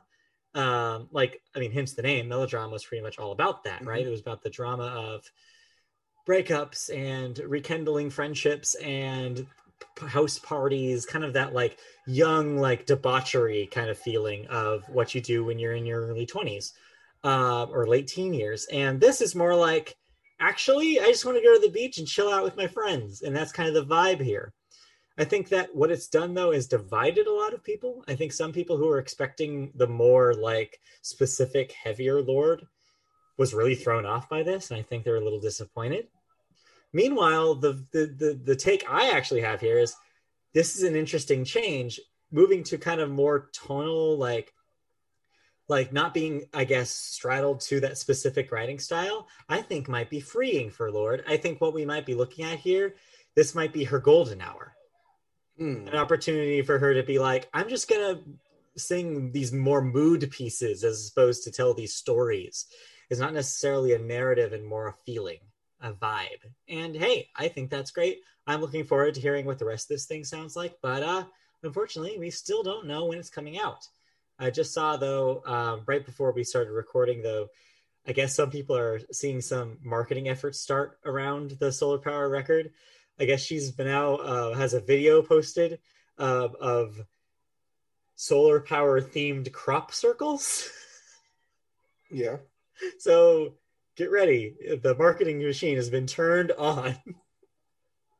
Well, she did release her new music video with it last week. Right. So. Yes. So. Yeah, we'll have to see what she does with the rest of this kind of era of her career. But I'm intrigued. I'm looking forward to what she does. Yeah, it's a lot of fun. Glad to see Lord's back. Yeah. Our second news story.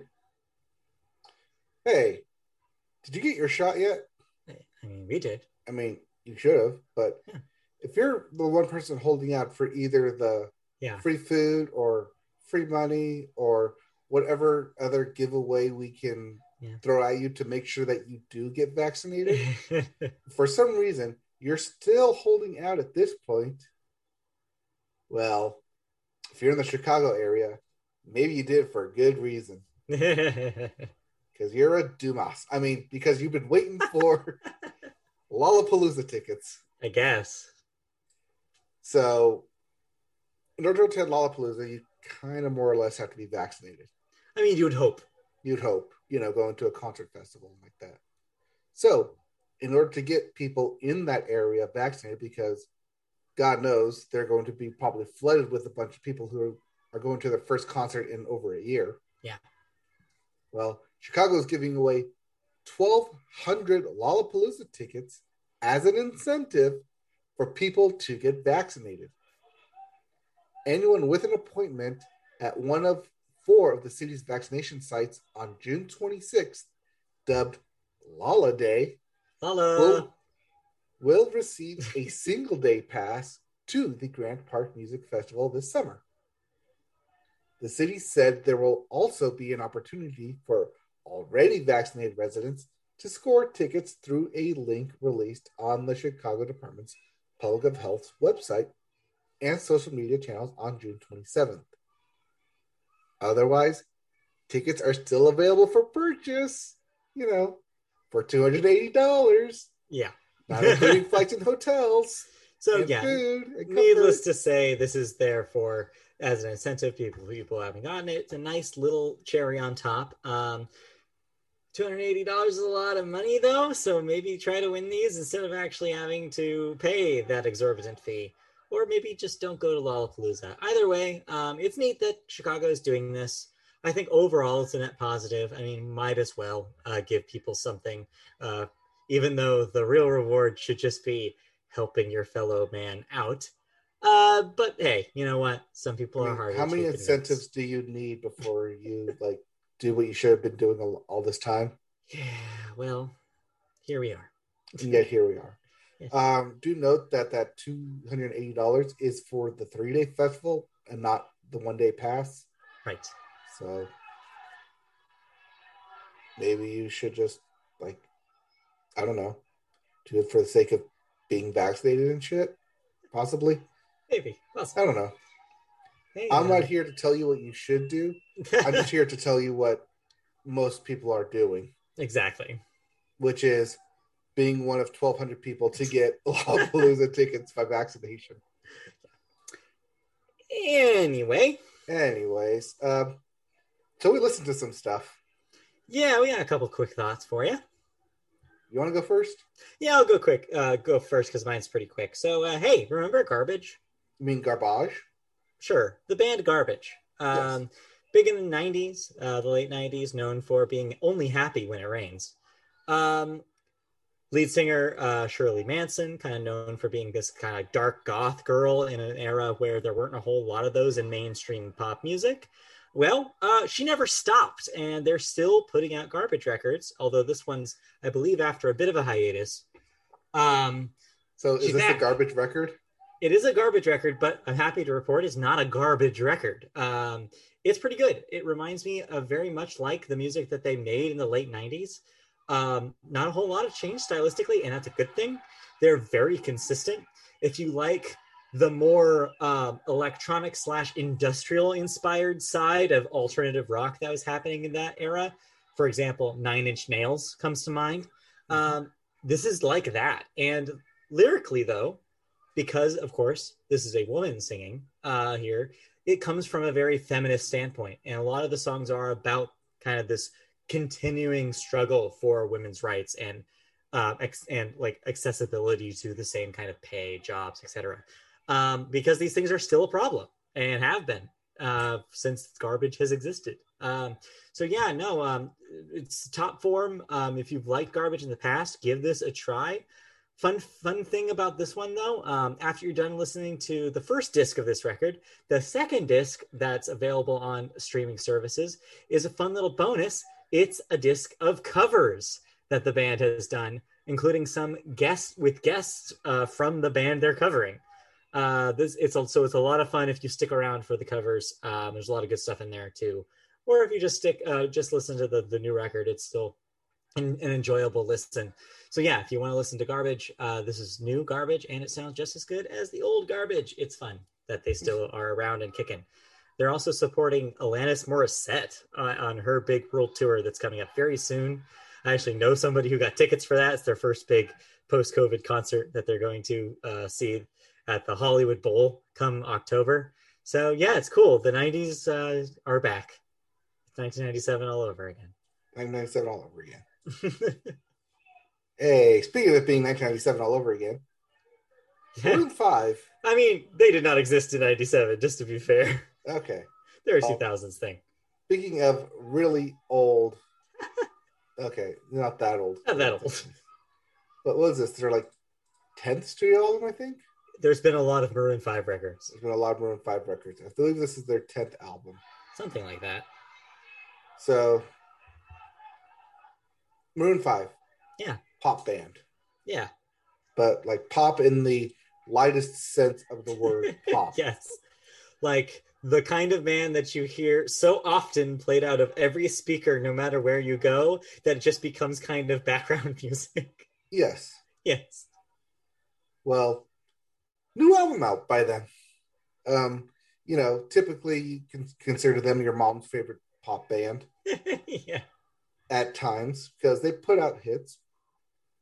Sure. Not like stadium hits like we're used to, but hits nonetheless, to where they've made probably like 10 albums at this point. I'm just going to round up. Famously, Adam Levine has said that they're the only band. Mm-hmm. Period. Remember when he said that a few weeks ago? Yep. Everyone questioned it. Or didn't question it. So yes, former judge of The Voice, Adam Levine, has left The Voice to pursue music with his band. Maroon 5. Yeah, that's new. You've never done that before. And with it has produced the album Journey. Mm-hmm. So this is a misleading album, as it should be titled Maroon 5 with various artists, because every other goddamn song in this track is featured by someone else. Yeah. There's Megan Thee Stallion, there's like Black Bear, Stevie Nicks, her is even on her. Like Juice WRLD, Jason Derulo, YG. It's just every other song is Maroon 5 plus someone else, featuring someone else. And remember like in the early 2010s where all pop albums were, here's the pop album plus someone else. Yeah. A pop star plus someone else. It's that kind of album. I don't know if I need that album here in 2021. Right. I mean, I'm glad I don't have to listen to Adam Levine sing the whole time. So it's a break. Yeah. But at the same time, it's not a true Maroon 5 album. It's that very over-synthesized, very overproduced, and you can tell it's very overproduced album that Maroon 5, for better or worse, has made their mark on. Yeah. You be the judge. Mileage may vary. I mean, yeah, it seems like this is the kind of stuff that they've been delivering as of late. They found a niche for themselves, and it is that very right down the middle, like pop music that's enjoyable in passing, but if you think about it too much, it kind of falls apart. It's also that pop music where every song kind of sounds the same, where it's chorus, verse, verse, chorus, verse, chorus, verse. So yeah, I guess if you're still somehow a Maroon 5 person, this sounds like something that you could get into, but if you're over them, like I think most of us are, this is not going to convince you. Oh, I'll convince you. Remember how I mentioned that Justin Bieber album, Justice? And I said, if you've never listened to Justin Bieber, this is probably a good album because it's your first introduction to him. Right. Same rule can apply here to Maroon 5. If you've never listened to a Maroon 5 album ever, and this is your first one, yeah, it's very popping. You might like it. But then you look at the catalog and be like, oh, they put out better stuff before. Yeah. Also, all these songs start with, are very much in the vein of love songs, love pop songs. And for some reason, every chorus has that echoey, like na na na, echo echo, kind of repeating reverb. Yeah, and it's annoying, especially when you do it on every single song. Yeah, I can imagine. That being said, pop radio stations will play the shit out of this. Oh well, obviously because it's LCD. Yeah, they cannot escape the pull of the Maroon 5 as much as they would want to.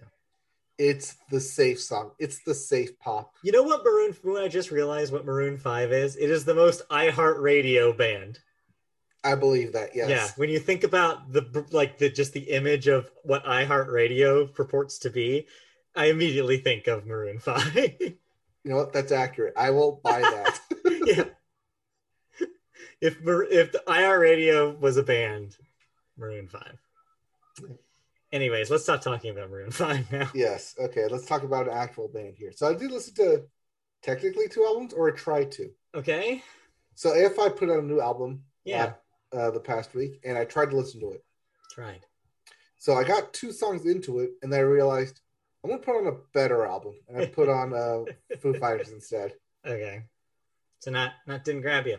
Didn't grab me. I mean, it hit like the high school vibes. Sure. But then when I was thinking about it, I was like, you know what?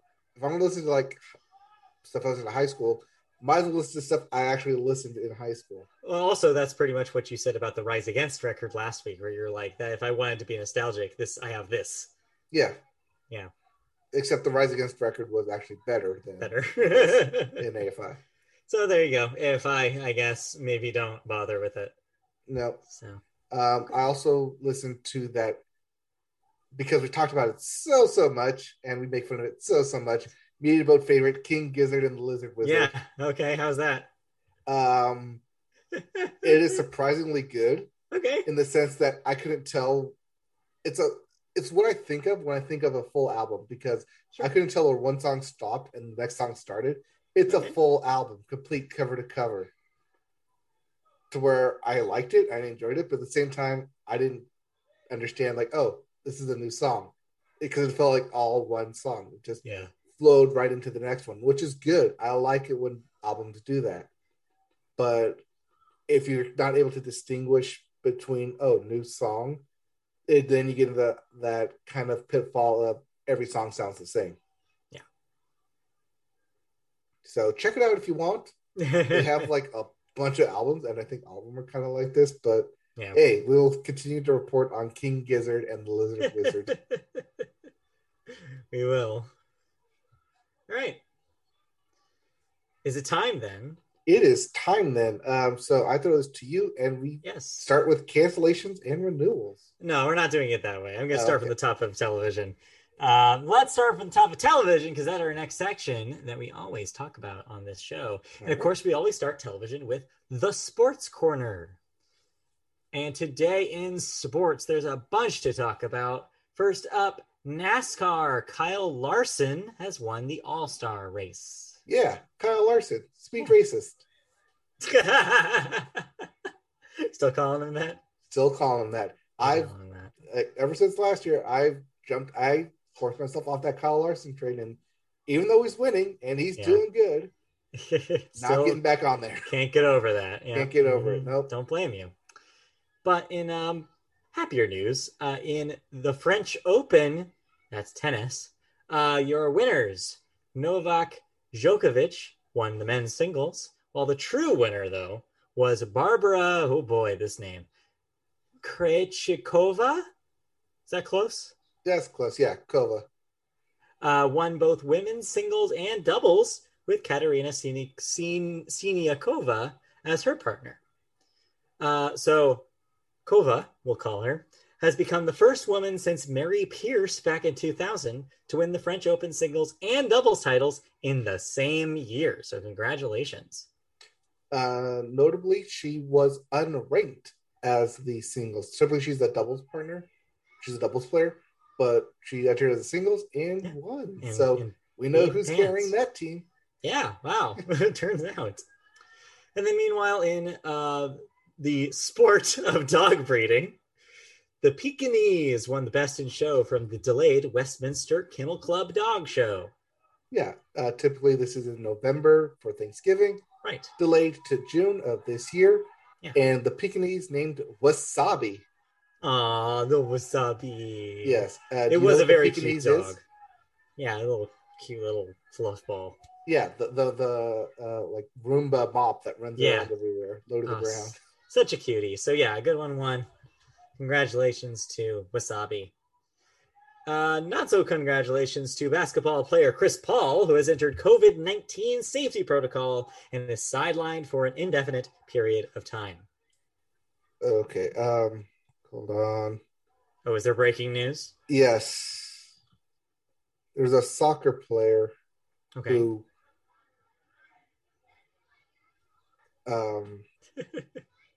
injury. Okay.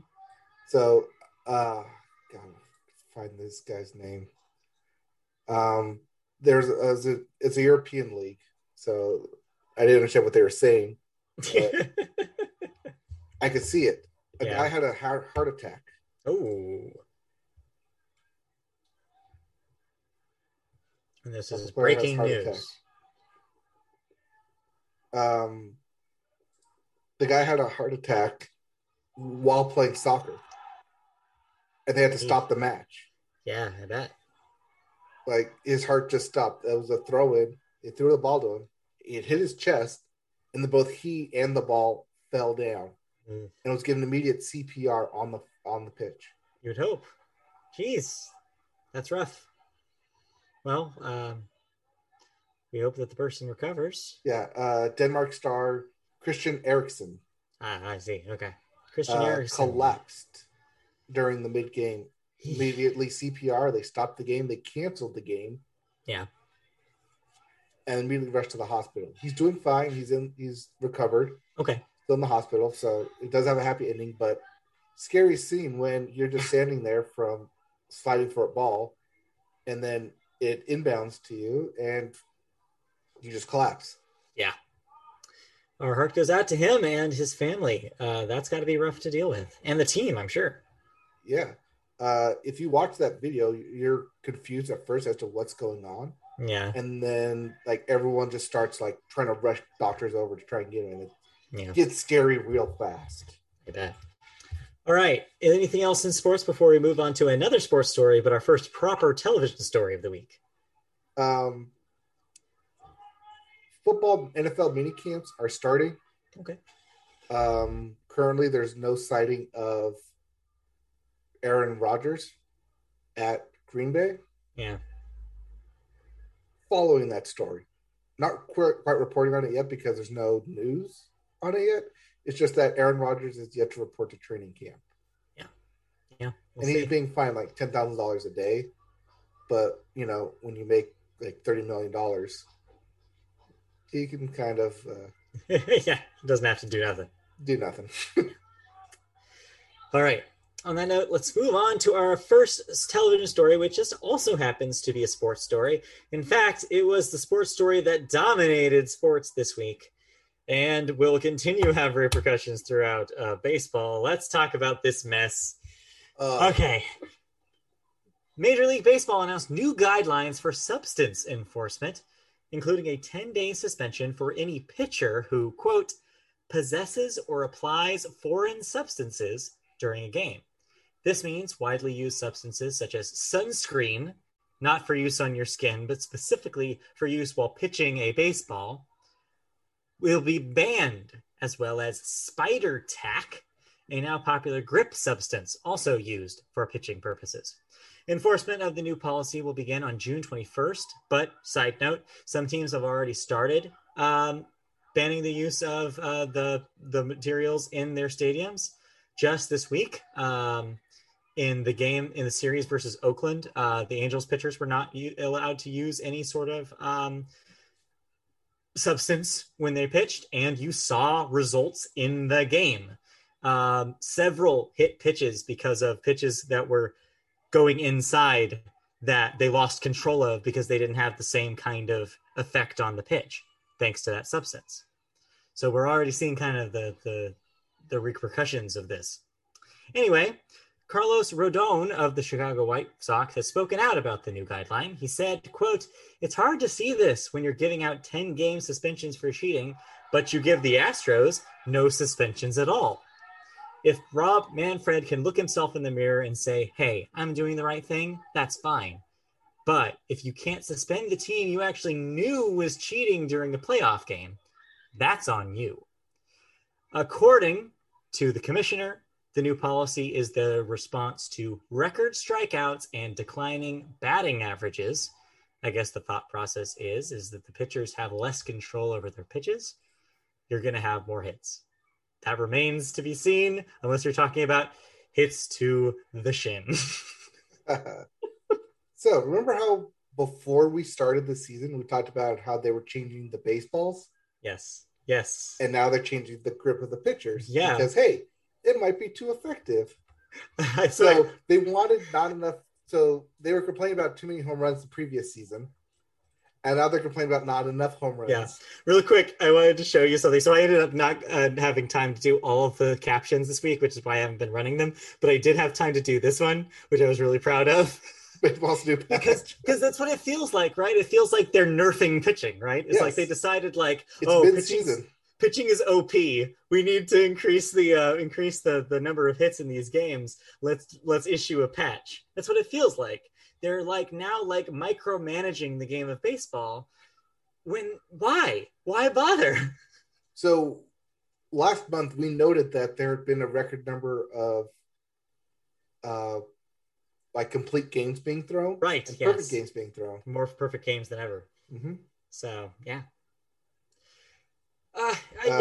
In case you didn't see, the Angels did lose today, 4-8. Right. And they lost that game too. So it's like, yep.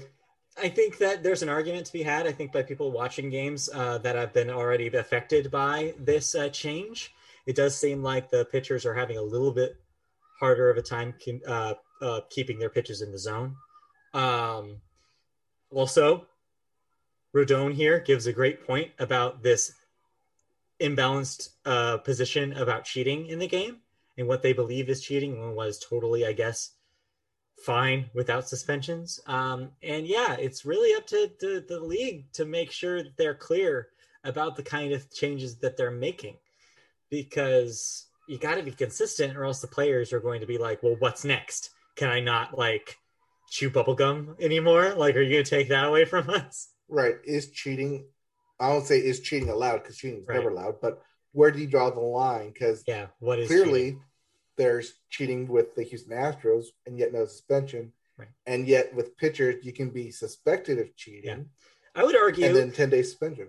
I would argue that the frickin' constant loud drum and percussion stuff that they've been pulling in Oakland is more distracting than anything else for those pictures, right? Like, that's got to be annoying. Yeah. And yet they allow them to do that. Remember when they were pumping in crowd noise like 5 years ago? Yeah. I mean, the league's got to make it clear, I guess, be consistent about these things, because if you just start video gaming and micromanaging the game of baseball, it's going to look like a completely different animal in just a year. Like, who knows when we're on the other side of this, if they change so much about it, what is this game going to look like? Remember, they keep making these changes in order to keep fans invested. Right. And when your home run leader is only at 22 coming up on the All-Star break next month, yeah, gone are the days of players hitting 50, 60 in a season. Perhaps what you need to actually look at is the preponderance of injuries we've been having this season. When you're previously assumed to be MVP of his league, Mike Trout, it may not even make it to the All-Star game this year because of an injury. Maybe that's what we should be looking at. Right, when you open the season with an injury on big name Tatis. Yeah, right. Your cover athlete goes down. Like, maybe this is the conversation we should be having. Like, I don't know. It's obnoxious. Strength and conditioning. We'll have to figure out, like, they'll have to figure out what's, like, the end game here. I don't know what it looks like. Hopefully we won't have too many people hit by too many baseballs. But man, it looked really, really bad. And I hope it doesn't continue that way. Yep. All right. Next. By the way, we got swept by the Athletics and are returning home with our tails between our legs. We won 2 straight series and ended up being swept in the next one. But hey, this is the reason why they're the top of our division. Let's move on to a proper television story, talking about Disney Plus. So, hey, we like Disney Plus. Yeah. New episode of Loki today. In fact, this story has to do exactly with that. Apparently, the success of Loki, premiering on Wednesdays, has now given Disney the freedom of messing around with their schedules for their future projects as well.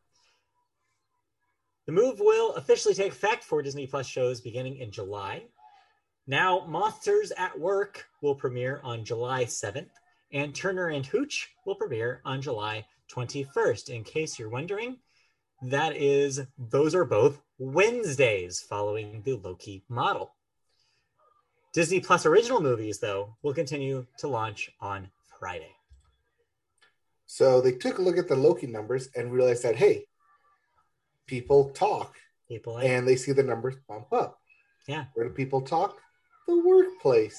Yeah. So when you premiere something on Wednesday, that gives you both Thursday and Friday to talk about it and see those numbers bump up. Instead of having to wait over the weekend where you may lose interest or something else gets in the way, and then it kind of loses that water cooler moment. Yeah, I say water cooler moment now that people are going back into the office. I mean, a similar argument could have been made back in the day when HBO was doing Game of Thrones on Sunday nights, right? It's because you always had something to talk about on Monday morning. Right. Also, this gets them out of the way of everything else releasing their new stuff on Fridays. Right. So you're no longer battling with eyes for that new release Friday. It's you have Wednesday and Thursday to do it. You've carved out your own day of the week that is your Disney Plus day, which is what they needed to do. It's your must-see TV. Yeah. It's that approach. Well, and you can't do Thursdays because that's Thursday must-see TV. Right. Wednesday works. Clearly still must-see. I mean, I can't name a single show that occurs on Thursday nights on NBC, but I'm sure somebody is watching them. I don't know, but I know Wednesday is Chicago Wednesdays. There you go. Chicago Wednesdays still there. Speaking of Chicago Wednesdays, you didn't watch Chicago Wednesdays, but you did watch a couple of things. Yes. I passively watched the new show by Dwayne Wade. Okay. Yes. Dwayne Wade. He has a new show called The Cube on TNT. Oh. Which is new, but not new. Okay, what is The Cube? The Cube is the game center where you enter the cube and you're trying to win 7 games in a row to win the $250,000 prize. Okay. What kind of games are you playing? Well, you remember party games like Minute to Win It? Oh, yeah. Those kind of games. I see. Memory games, skill games, kind of balancing games, those kind of games. Yeah. If you win 7 in a row, you win $250,000. Hey. They get harder as you go. I'm sure they do.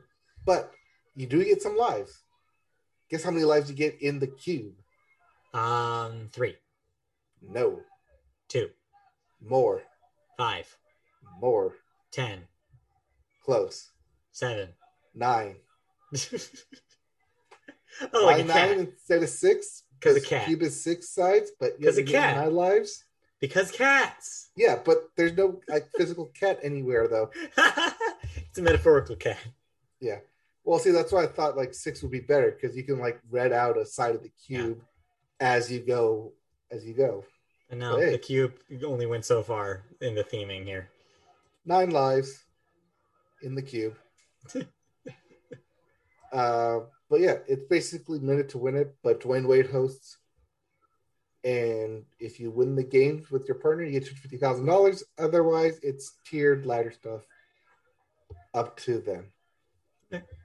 Summer games. It's summer game fun. Summer game fun. Questionable fun. I don't know. It's one of the things where you're like, oh yeah, I could do that. Or maybe I could do that. Speaking of things that, hey, I could do that. Yeah. Or maybe I could do that. Or maybe it just goes on in my head constantly. I caught up on TV, including Zoe's Extraordinary Playlist. Okay. So when I talked about season 1, I said it was a good concept. I'm not sure how well they could keep it going, and whether or not the ending finale kind of justified the whole point of the whole thing. And yet I feel the same way at the end of season 2. It's more or less what Glee was, where you break out into show tunes and music and you kind of sing your feelings. But this is extraordinary. Or this is Zoe in Silicon Valley. It's hard for me to say that I liked this show. Yeah. But it's also hard for me to say that it's necessarily a bad show. Because what it wanted to do, it did it well. I just couldn't glom onto it as much as it wanted to be, as it wanted me to be. Right. Especially being an hour long. Yeah. You can get a lot. I mean, Glee was an hour long, and you can get a lot into there, a lot of songs. So when you're talking about thinking about your feelings, and those feelings necessarily don't change a whole lot from episode to episode. It's like, okay, how many love songs can we fit? Retreading a lot of the same ground. Yeah. Mm-hmm. I think it worked. I know a lot of people didn't think it worked. There was a lot of will they, won't they, a lot of different stuff that they tried to do in this past season, in season 2, including like adding a lot of racial tension and a lot of will they, won't they tension, as well as other current event tension. And I'm not sure how much of that actually stuck throughout the series.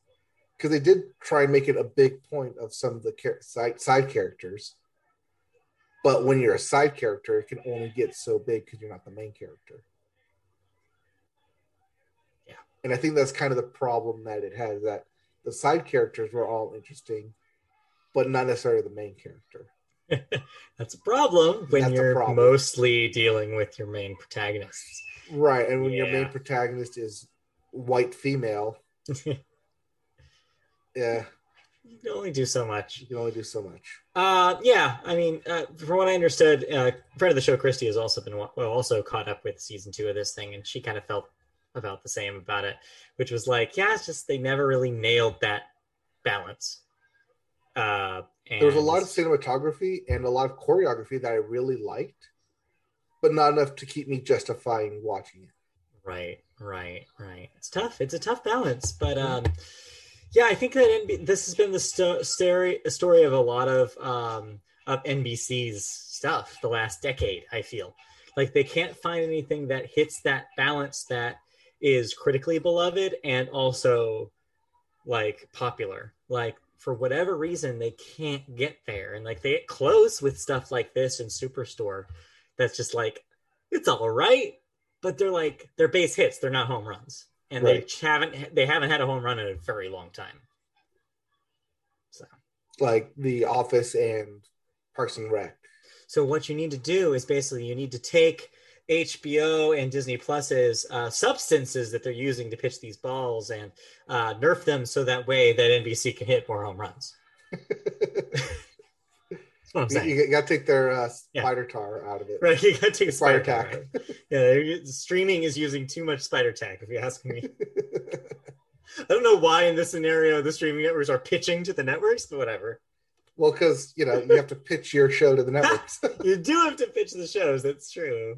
You just throw a show at them. Here's a pilot. Anyway. Too much spider tack. It's a curve pilot. All right. So did you watch anything else? No, I did not. I'm really behind in a lot of television. So yeah, I will try to think of something, but no, I don't think I watched anything. So I started watching The Queen's Gambit. I know, late to the party much. Oh, wait, I do have one thing. Sorry, I'll let you finish first. That's gonna be a slow burn for me because it's an hour long, and it's not like your hour long TV show, network show because commercials. This is hour long Netflix show, so it's gonna be the full hour. Yeah, and based off the first episode, I can see why people like it, but at the same time, it has that very Netflix gut thing of it has to be an hour long. So we're going to extend scenes and characters more than they necessarily should and just chew so much scenery to the point where, okay, I get it, move on. And I feel like that's going to be the whole thing for me watching these shows. Sounds like it. But I'll do prestige. What I can with them until Too Hot to Handle Season 2 comes. Yeah, that's what you're waiting on. No, I'll tell you what you should be watching. The thing I almost forgot to talk about, but man, is already making my week. This and Metroid together was like just a fantastic day. Tuca and Birdie is back. That's right. Tuca and Birdie Season 2 on Comedy Central. Adult Swim, weirdly enough. I had forgotten who made the deal as well, but yes, this is now an Adult Swim show. And sure enough, the first episode of the second season premiered late at night, although it is available on YouTube for free if you want to see the first episode of the season, and already off to a strong start. It's carried over all of the charm and great characters and hilarious visual gags from the first season. Hasn't missed a beat, still just as enjoyable. And if you missed the first season, by the way, the entirety of the first season is still available on Netflix if you want to catch up. But if you missed it, the first episode of season 2 acts as kind of a second pilot. It's a very good introduction to the characters if you aren't already familiar with them. But if you are, it's kind of a nice bonus because you're like kind of like reuniting with some old friends. So yeah, it's a really, really great first episode. I don't want to say too much of it because I think half of the charm of this show is how much it surprises you, especially with how it uses visual stuff in a way that a lot of modern animation doesn't. In fact, I remember when I talked about the first season on this podcast, that was one of the biggest things about it to me was it takes full advantage of being an animated show. Everything is moving. There's background elements that come alive and are expressive, and words that the characters are saying sometimes show up visually. It's very engaged in a visual language just as much as it is about the verbal, about the conversations the characters are having in the scenes. And I think that it makes it a very unique show. But it also doesn't steer clear of talking about some heavy subject matter. Not as heavy as maybe some of the darker moments in BoJack Horseman, but there's a lot of shared DNA between those shows. shared literal talent too behind the scenes. So it makes sense that why there'd be kind of a similar kind of idea, but it's a lot lighter than BoJack is. It's a lot more gag heavy. It's less referential too. So you don't have to have a encyclopedic knowledge of, you know, Hollywood like you do sometimes for BoJack to work. But yeah, I would 100% recommend Tuca and Birdie. I'm excited to see that it's back, and I'm excited to see the rest of the season. I forgot that premiered. Yeah. So yeah. Now we are safe to move on to our final segment of the day. Usually our first segment, which of course is movies. Nope. Yes. What am I no longer watching? Ah, we aren't quite done. You're right. I told you you were going to forget. I always do. Cancellations and renewals is the real next segment. Let's go through it real quick. The aforementioned Zoe's extraordinary playlist. Guess what? Well, you don't need to watch any more of it because NBC has put down the axe on it after 2 seasons. No more. It's fine. Where it ends, it feels kind of like a series finale. So it made sense. There's no like cliffhanger stuff. It's like, oh, they're all kind of like moving on to bigger and better things. This is just where these characters are going to live now. Yeah. Next up, HBO Max is bringing back Starstruck for a second season. Apple TV Plus is bringing back C for a third season. One of my favorite names. That's with Jason Momoa. And it's ahead of the season 2 premiere. See. Then Manifest on NBC canceled after 3 seasons. Oh no, the Wonder Twins. Oh no, what's going to happen there? And then Freeform's Cruel Summer renewed for a second season. Oh well. Next up, couple deaths. Ned Beatty, aged 83.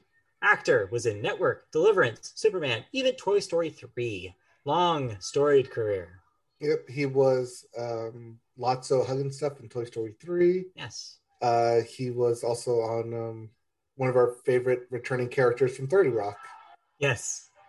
And we also have Lisa Baines, age 65, actress in Cocktail, Young Guns, Gone Girl, among other movies. This fairly one was a surprise death because I think it was Hit and Run, what I saw.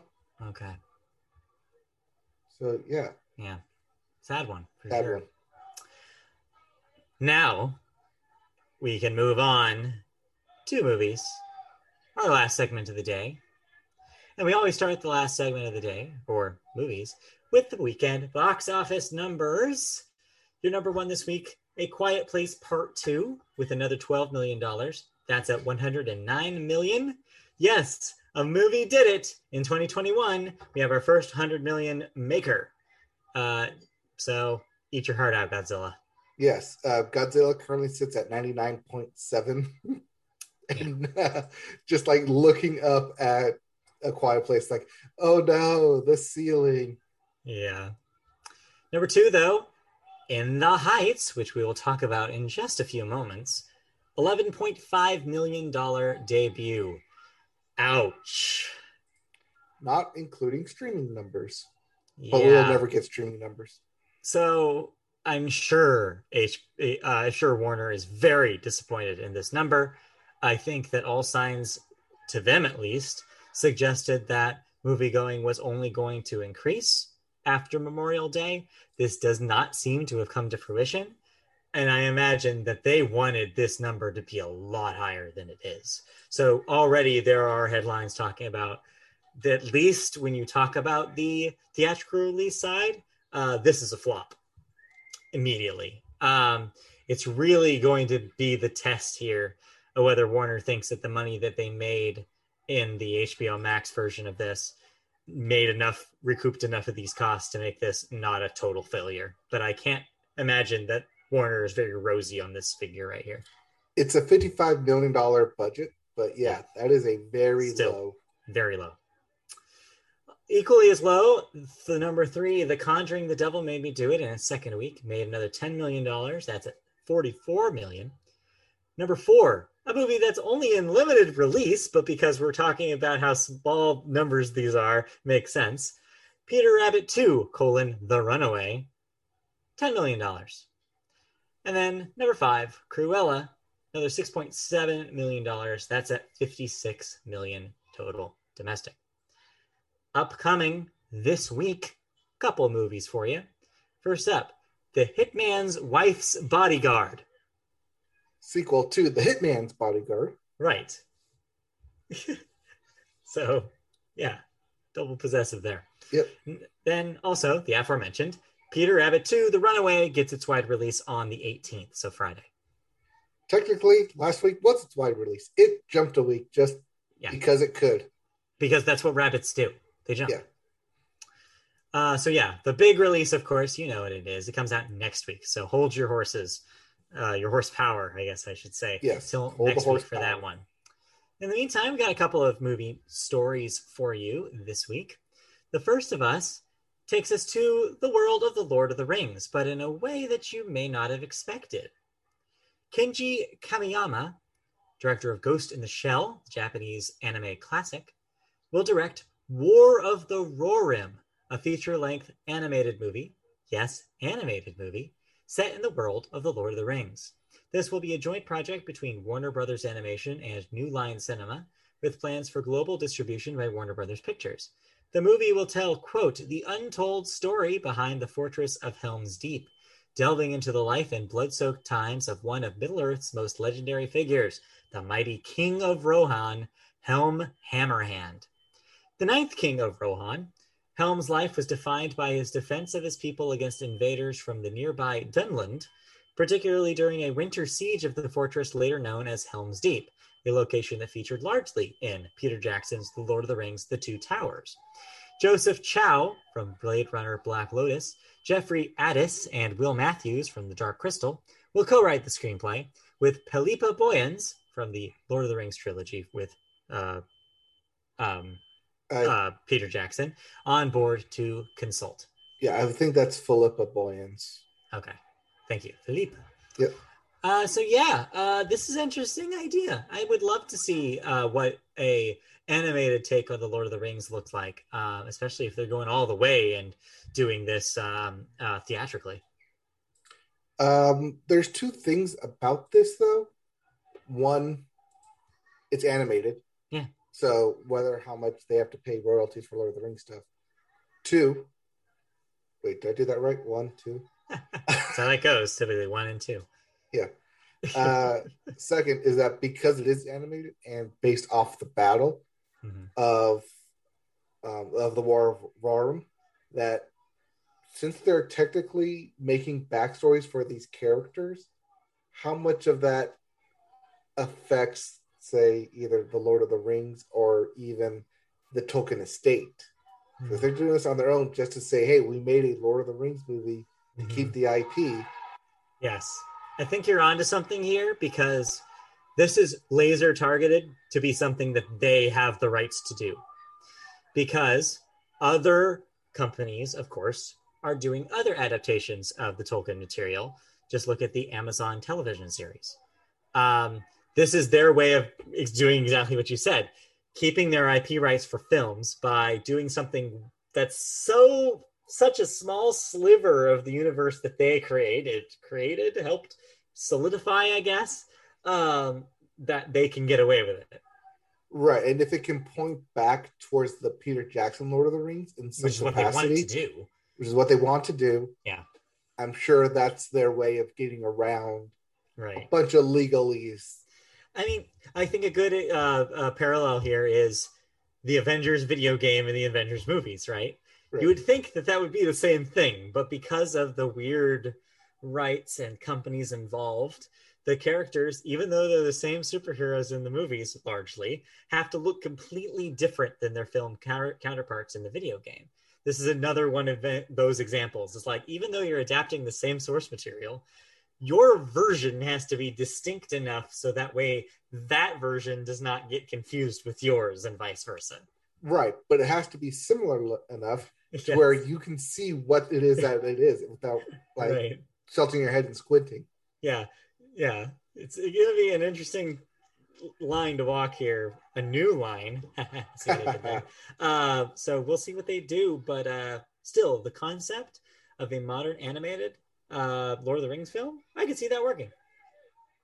Because they're making this Lord of the Rings movie, or maybe not because, but as a result of them announcing this movie, the Lego Batman 2 movie that they were supposedly going to make is now scrapped.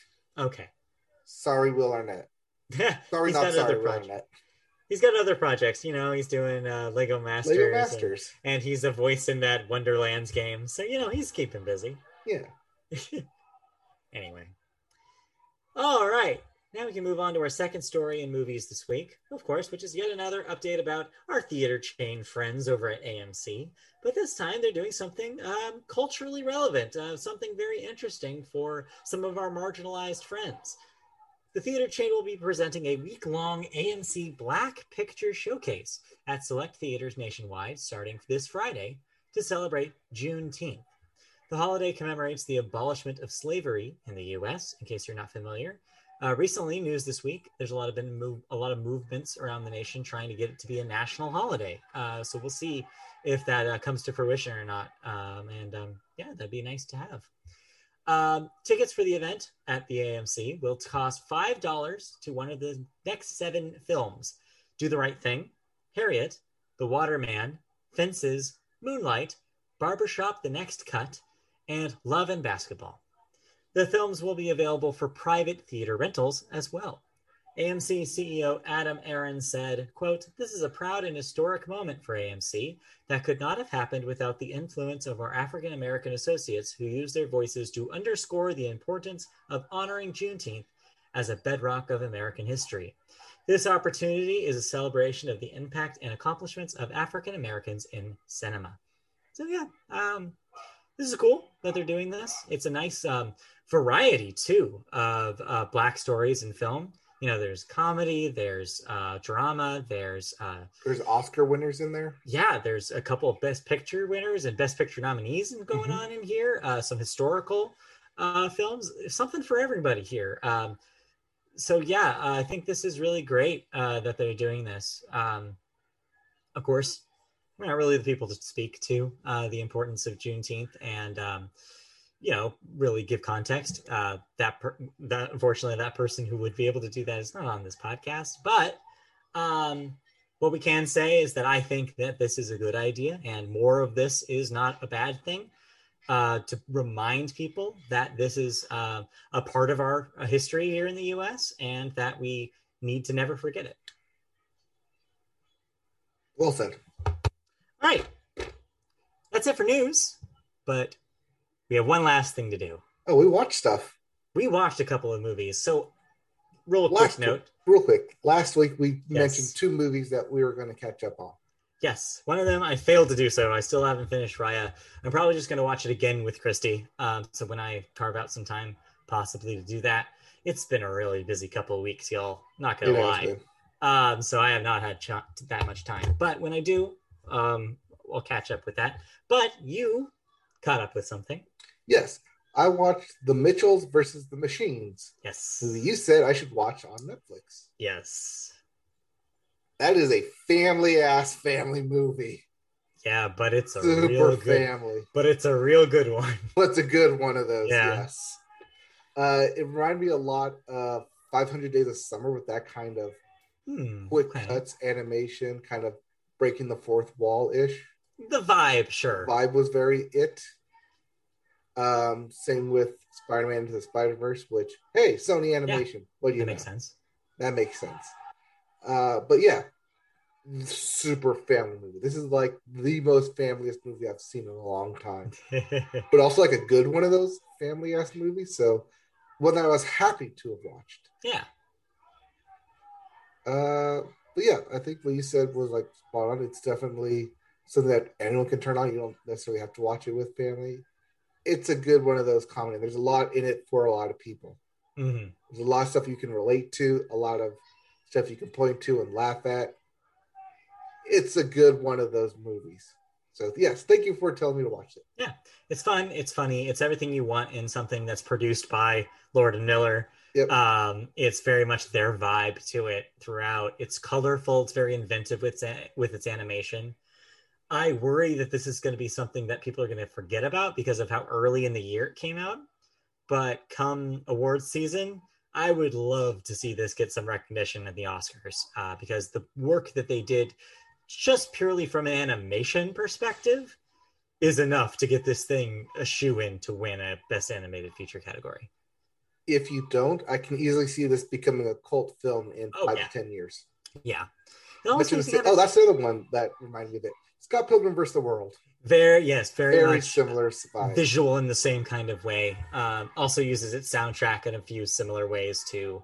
It's very heavy with music, mm-hmm. and it's just a fun time. It's just a fun ass time with the movie. So yeah, if y'all haven't seen it yet, please go check it out. It's on Netflix. The Mitchells versus the Machines. I'm glad you liked it. Yep, Doctor liked it. It took her some time to get into it. Sure, but... yeah. Yeah, she enjoyed it more than she thought she would when I put it on. Like, oh, why are we watching this? I've been told it's pretty good, so yeah. It's a fun time. Fun time. Speaking of fun times. All right. So, beginning of this podcast. Last but not least. Way back like 2 hours ago. I know, nearly. I said we'd have a surprise. Oh, yeah. Well, it's here. We've reached the height of that build-up. Yes. And we are literally in the middle of that buildup. We are in the height of that buildup. They're cheering for it. Yeah, they're cheering for it. We are in the height of it. So let's talk about... You said it. Yes, I said it. So let's talk about In the Heights. Lin-Manuel Miranda's Broadway play, come to a screen near you and in your theaters. So yeah, just for a little bit of a background context for you, In the Heights actually predates Hamilton. It is Lin-Manuel Miranda's first big Broadway musical that he did back in 2007. Just like Hamilton, it is also a story about marginalized immigrants trying to make their life in a world that is much bigger than them. Except this is a more intimate version of that story, whereas Hamilton was about a historical figure who just happened to be an immigrant in a prominent position of power that eventually instants his demise. In the Heights is more of an intimate, more relatable modern day story of just people trying to make it in the Washington Heights area of New York City. And the trials and tribulations and drama they encounter as they start losing the feeling of the community that they had, whether it's from people coming in and gentrifying by putting in places that are that cost a lot more than they have before, being disrespected by government by not turning their power back on when they absolutely need to be cooled from the oppressive heat. Or more intimate individual stories like romantic disputes, or maybe issues with family, or not being able to do what you want to do because you're an undocumented immigrant. That kind of story, and it kind of touches on all of these things. And hey, it's a musical, so they sing about it too.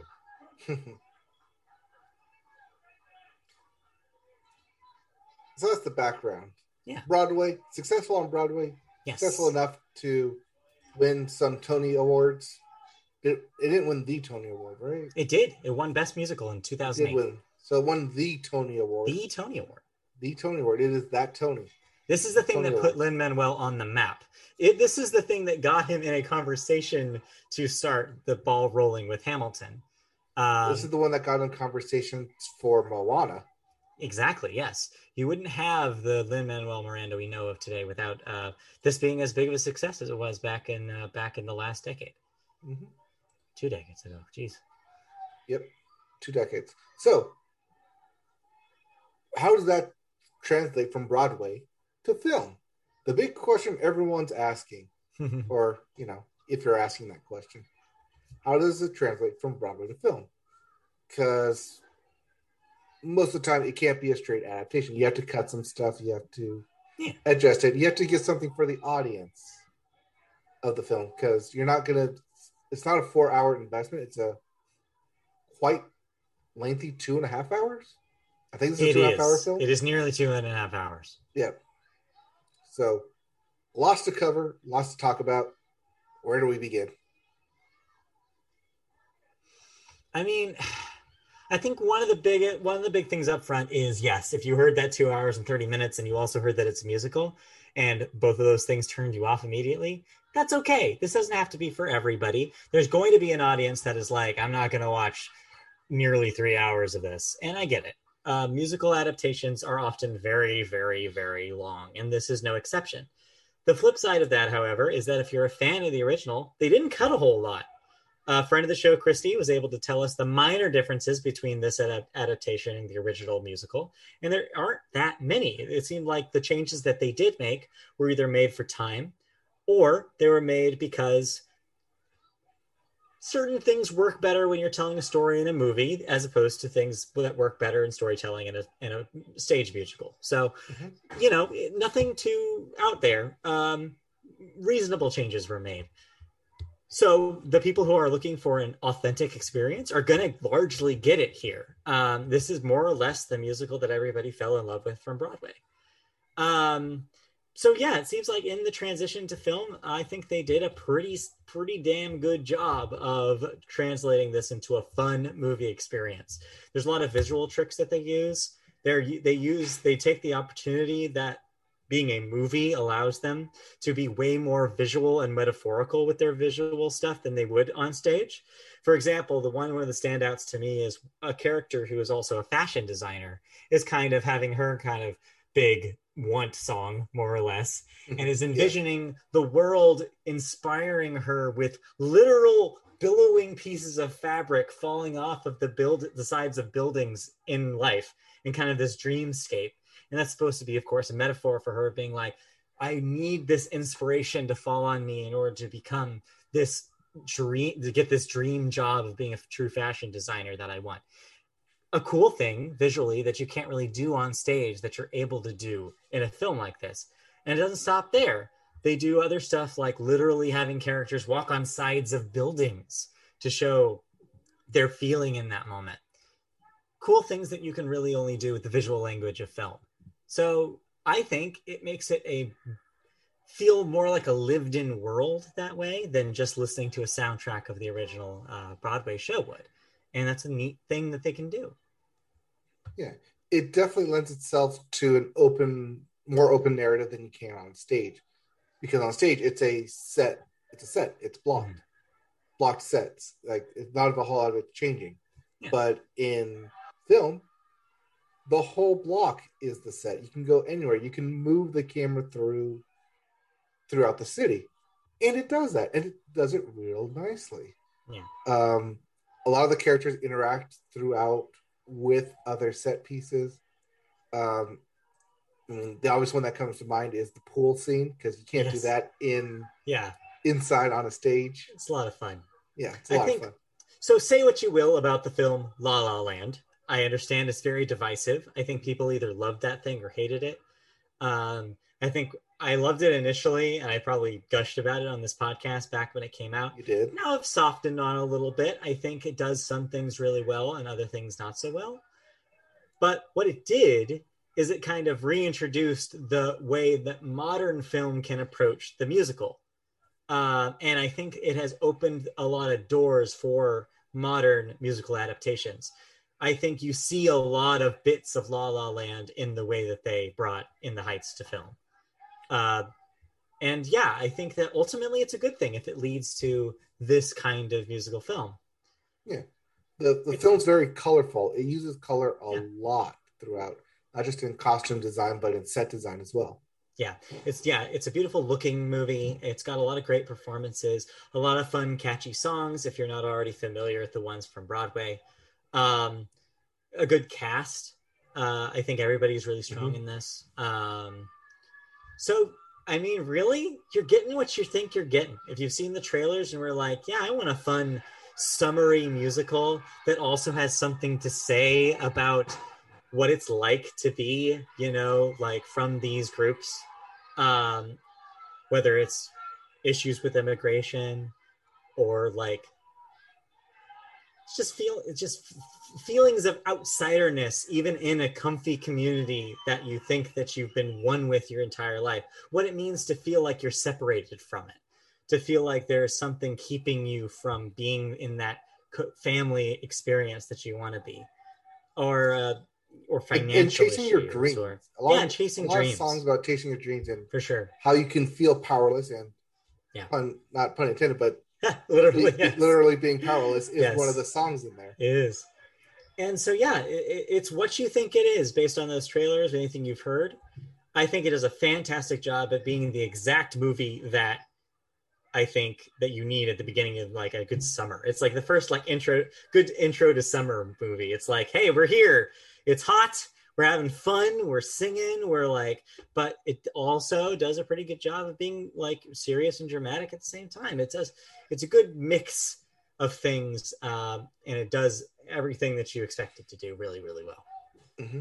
It does have some Hamilton drops in there for people who are obsessed with Hamilton. Yeah, if you're coming at this from the other side, having seen and experienced Hamilton first, I think you'll notice a few of the songs, especially the ones involving our main character, is a very familiar cadence to it. Syntax. Yes, it's very much that kind of rapping approach to it's not all like that, but there are some songs that are very much like that, right? And you can see like, oh, this song is kind of like this song from Hamilton, and you can see kind of Lin-Manuel Miranda's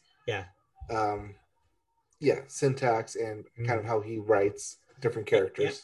And there's some Easter eggs in there for Hamilton fans that if you are familiar with that show, you're gonna love when they come up in this movie.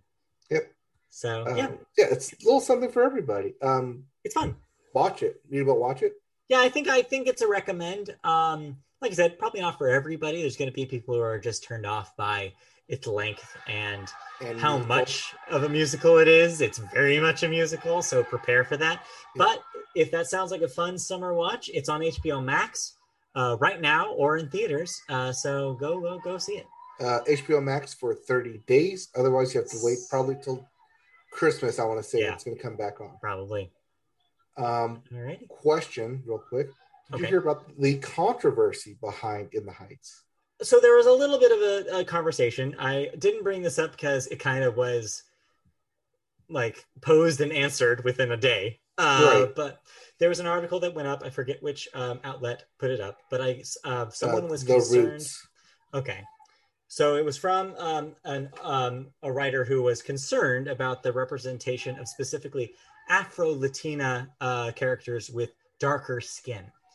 They're basically making an argument that even though they are represented in the real Washington Heights, that they are not represented in the film, that the casting that they went with represented a lot of light-skinned people, and that they thought that betrayed the vision and the message of the show. Since then, Lin-Manuel Miranda went out himself and had a response, admitted that he does agree that they fell short of the representation for that marginalized group, but stated that he always intended the show to be inclusive and intended the show to be a story about what it is to be these people in Washington Heights.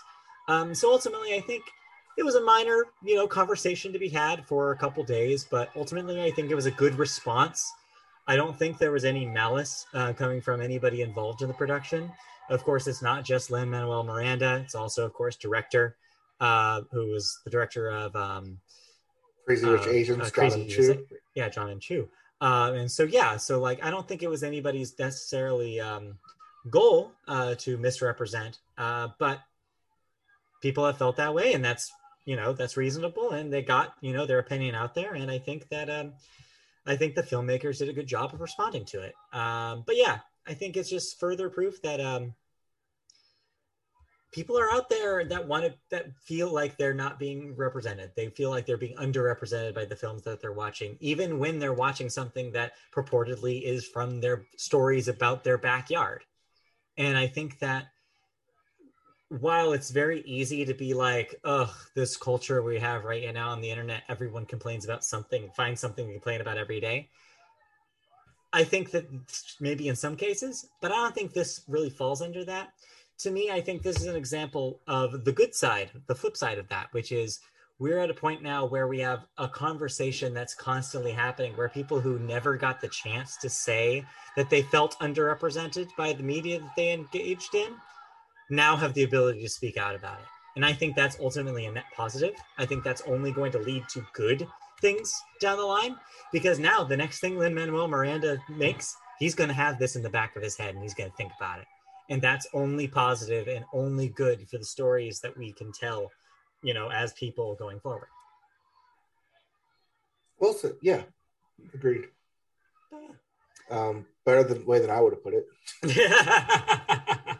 Yeah, no, I talked to a friend of the show, Christy, about this yesterday because, of course, she's a huge Lin-Manuel fan. She's a big fan of In the Heights and Hamilton. So it was interesting kind of getting her take on it, too. But yeah, ultimately, yeah, go check it out. I think that it's a good slice of life story about and a fun musical to boot. So yeah, go check it out.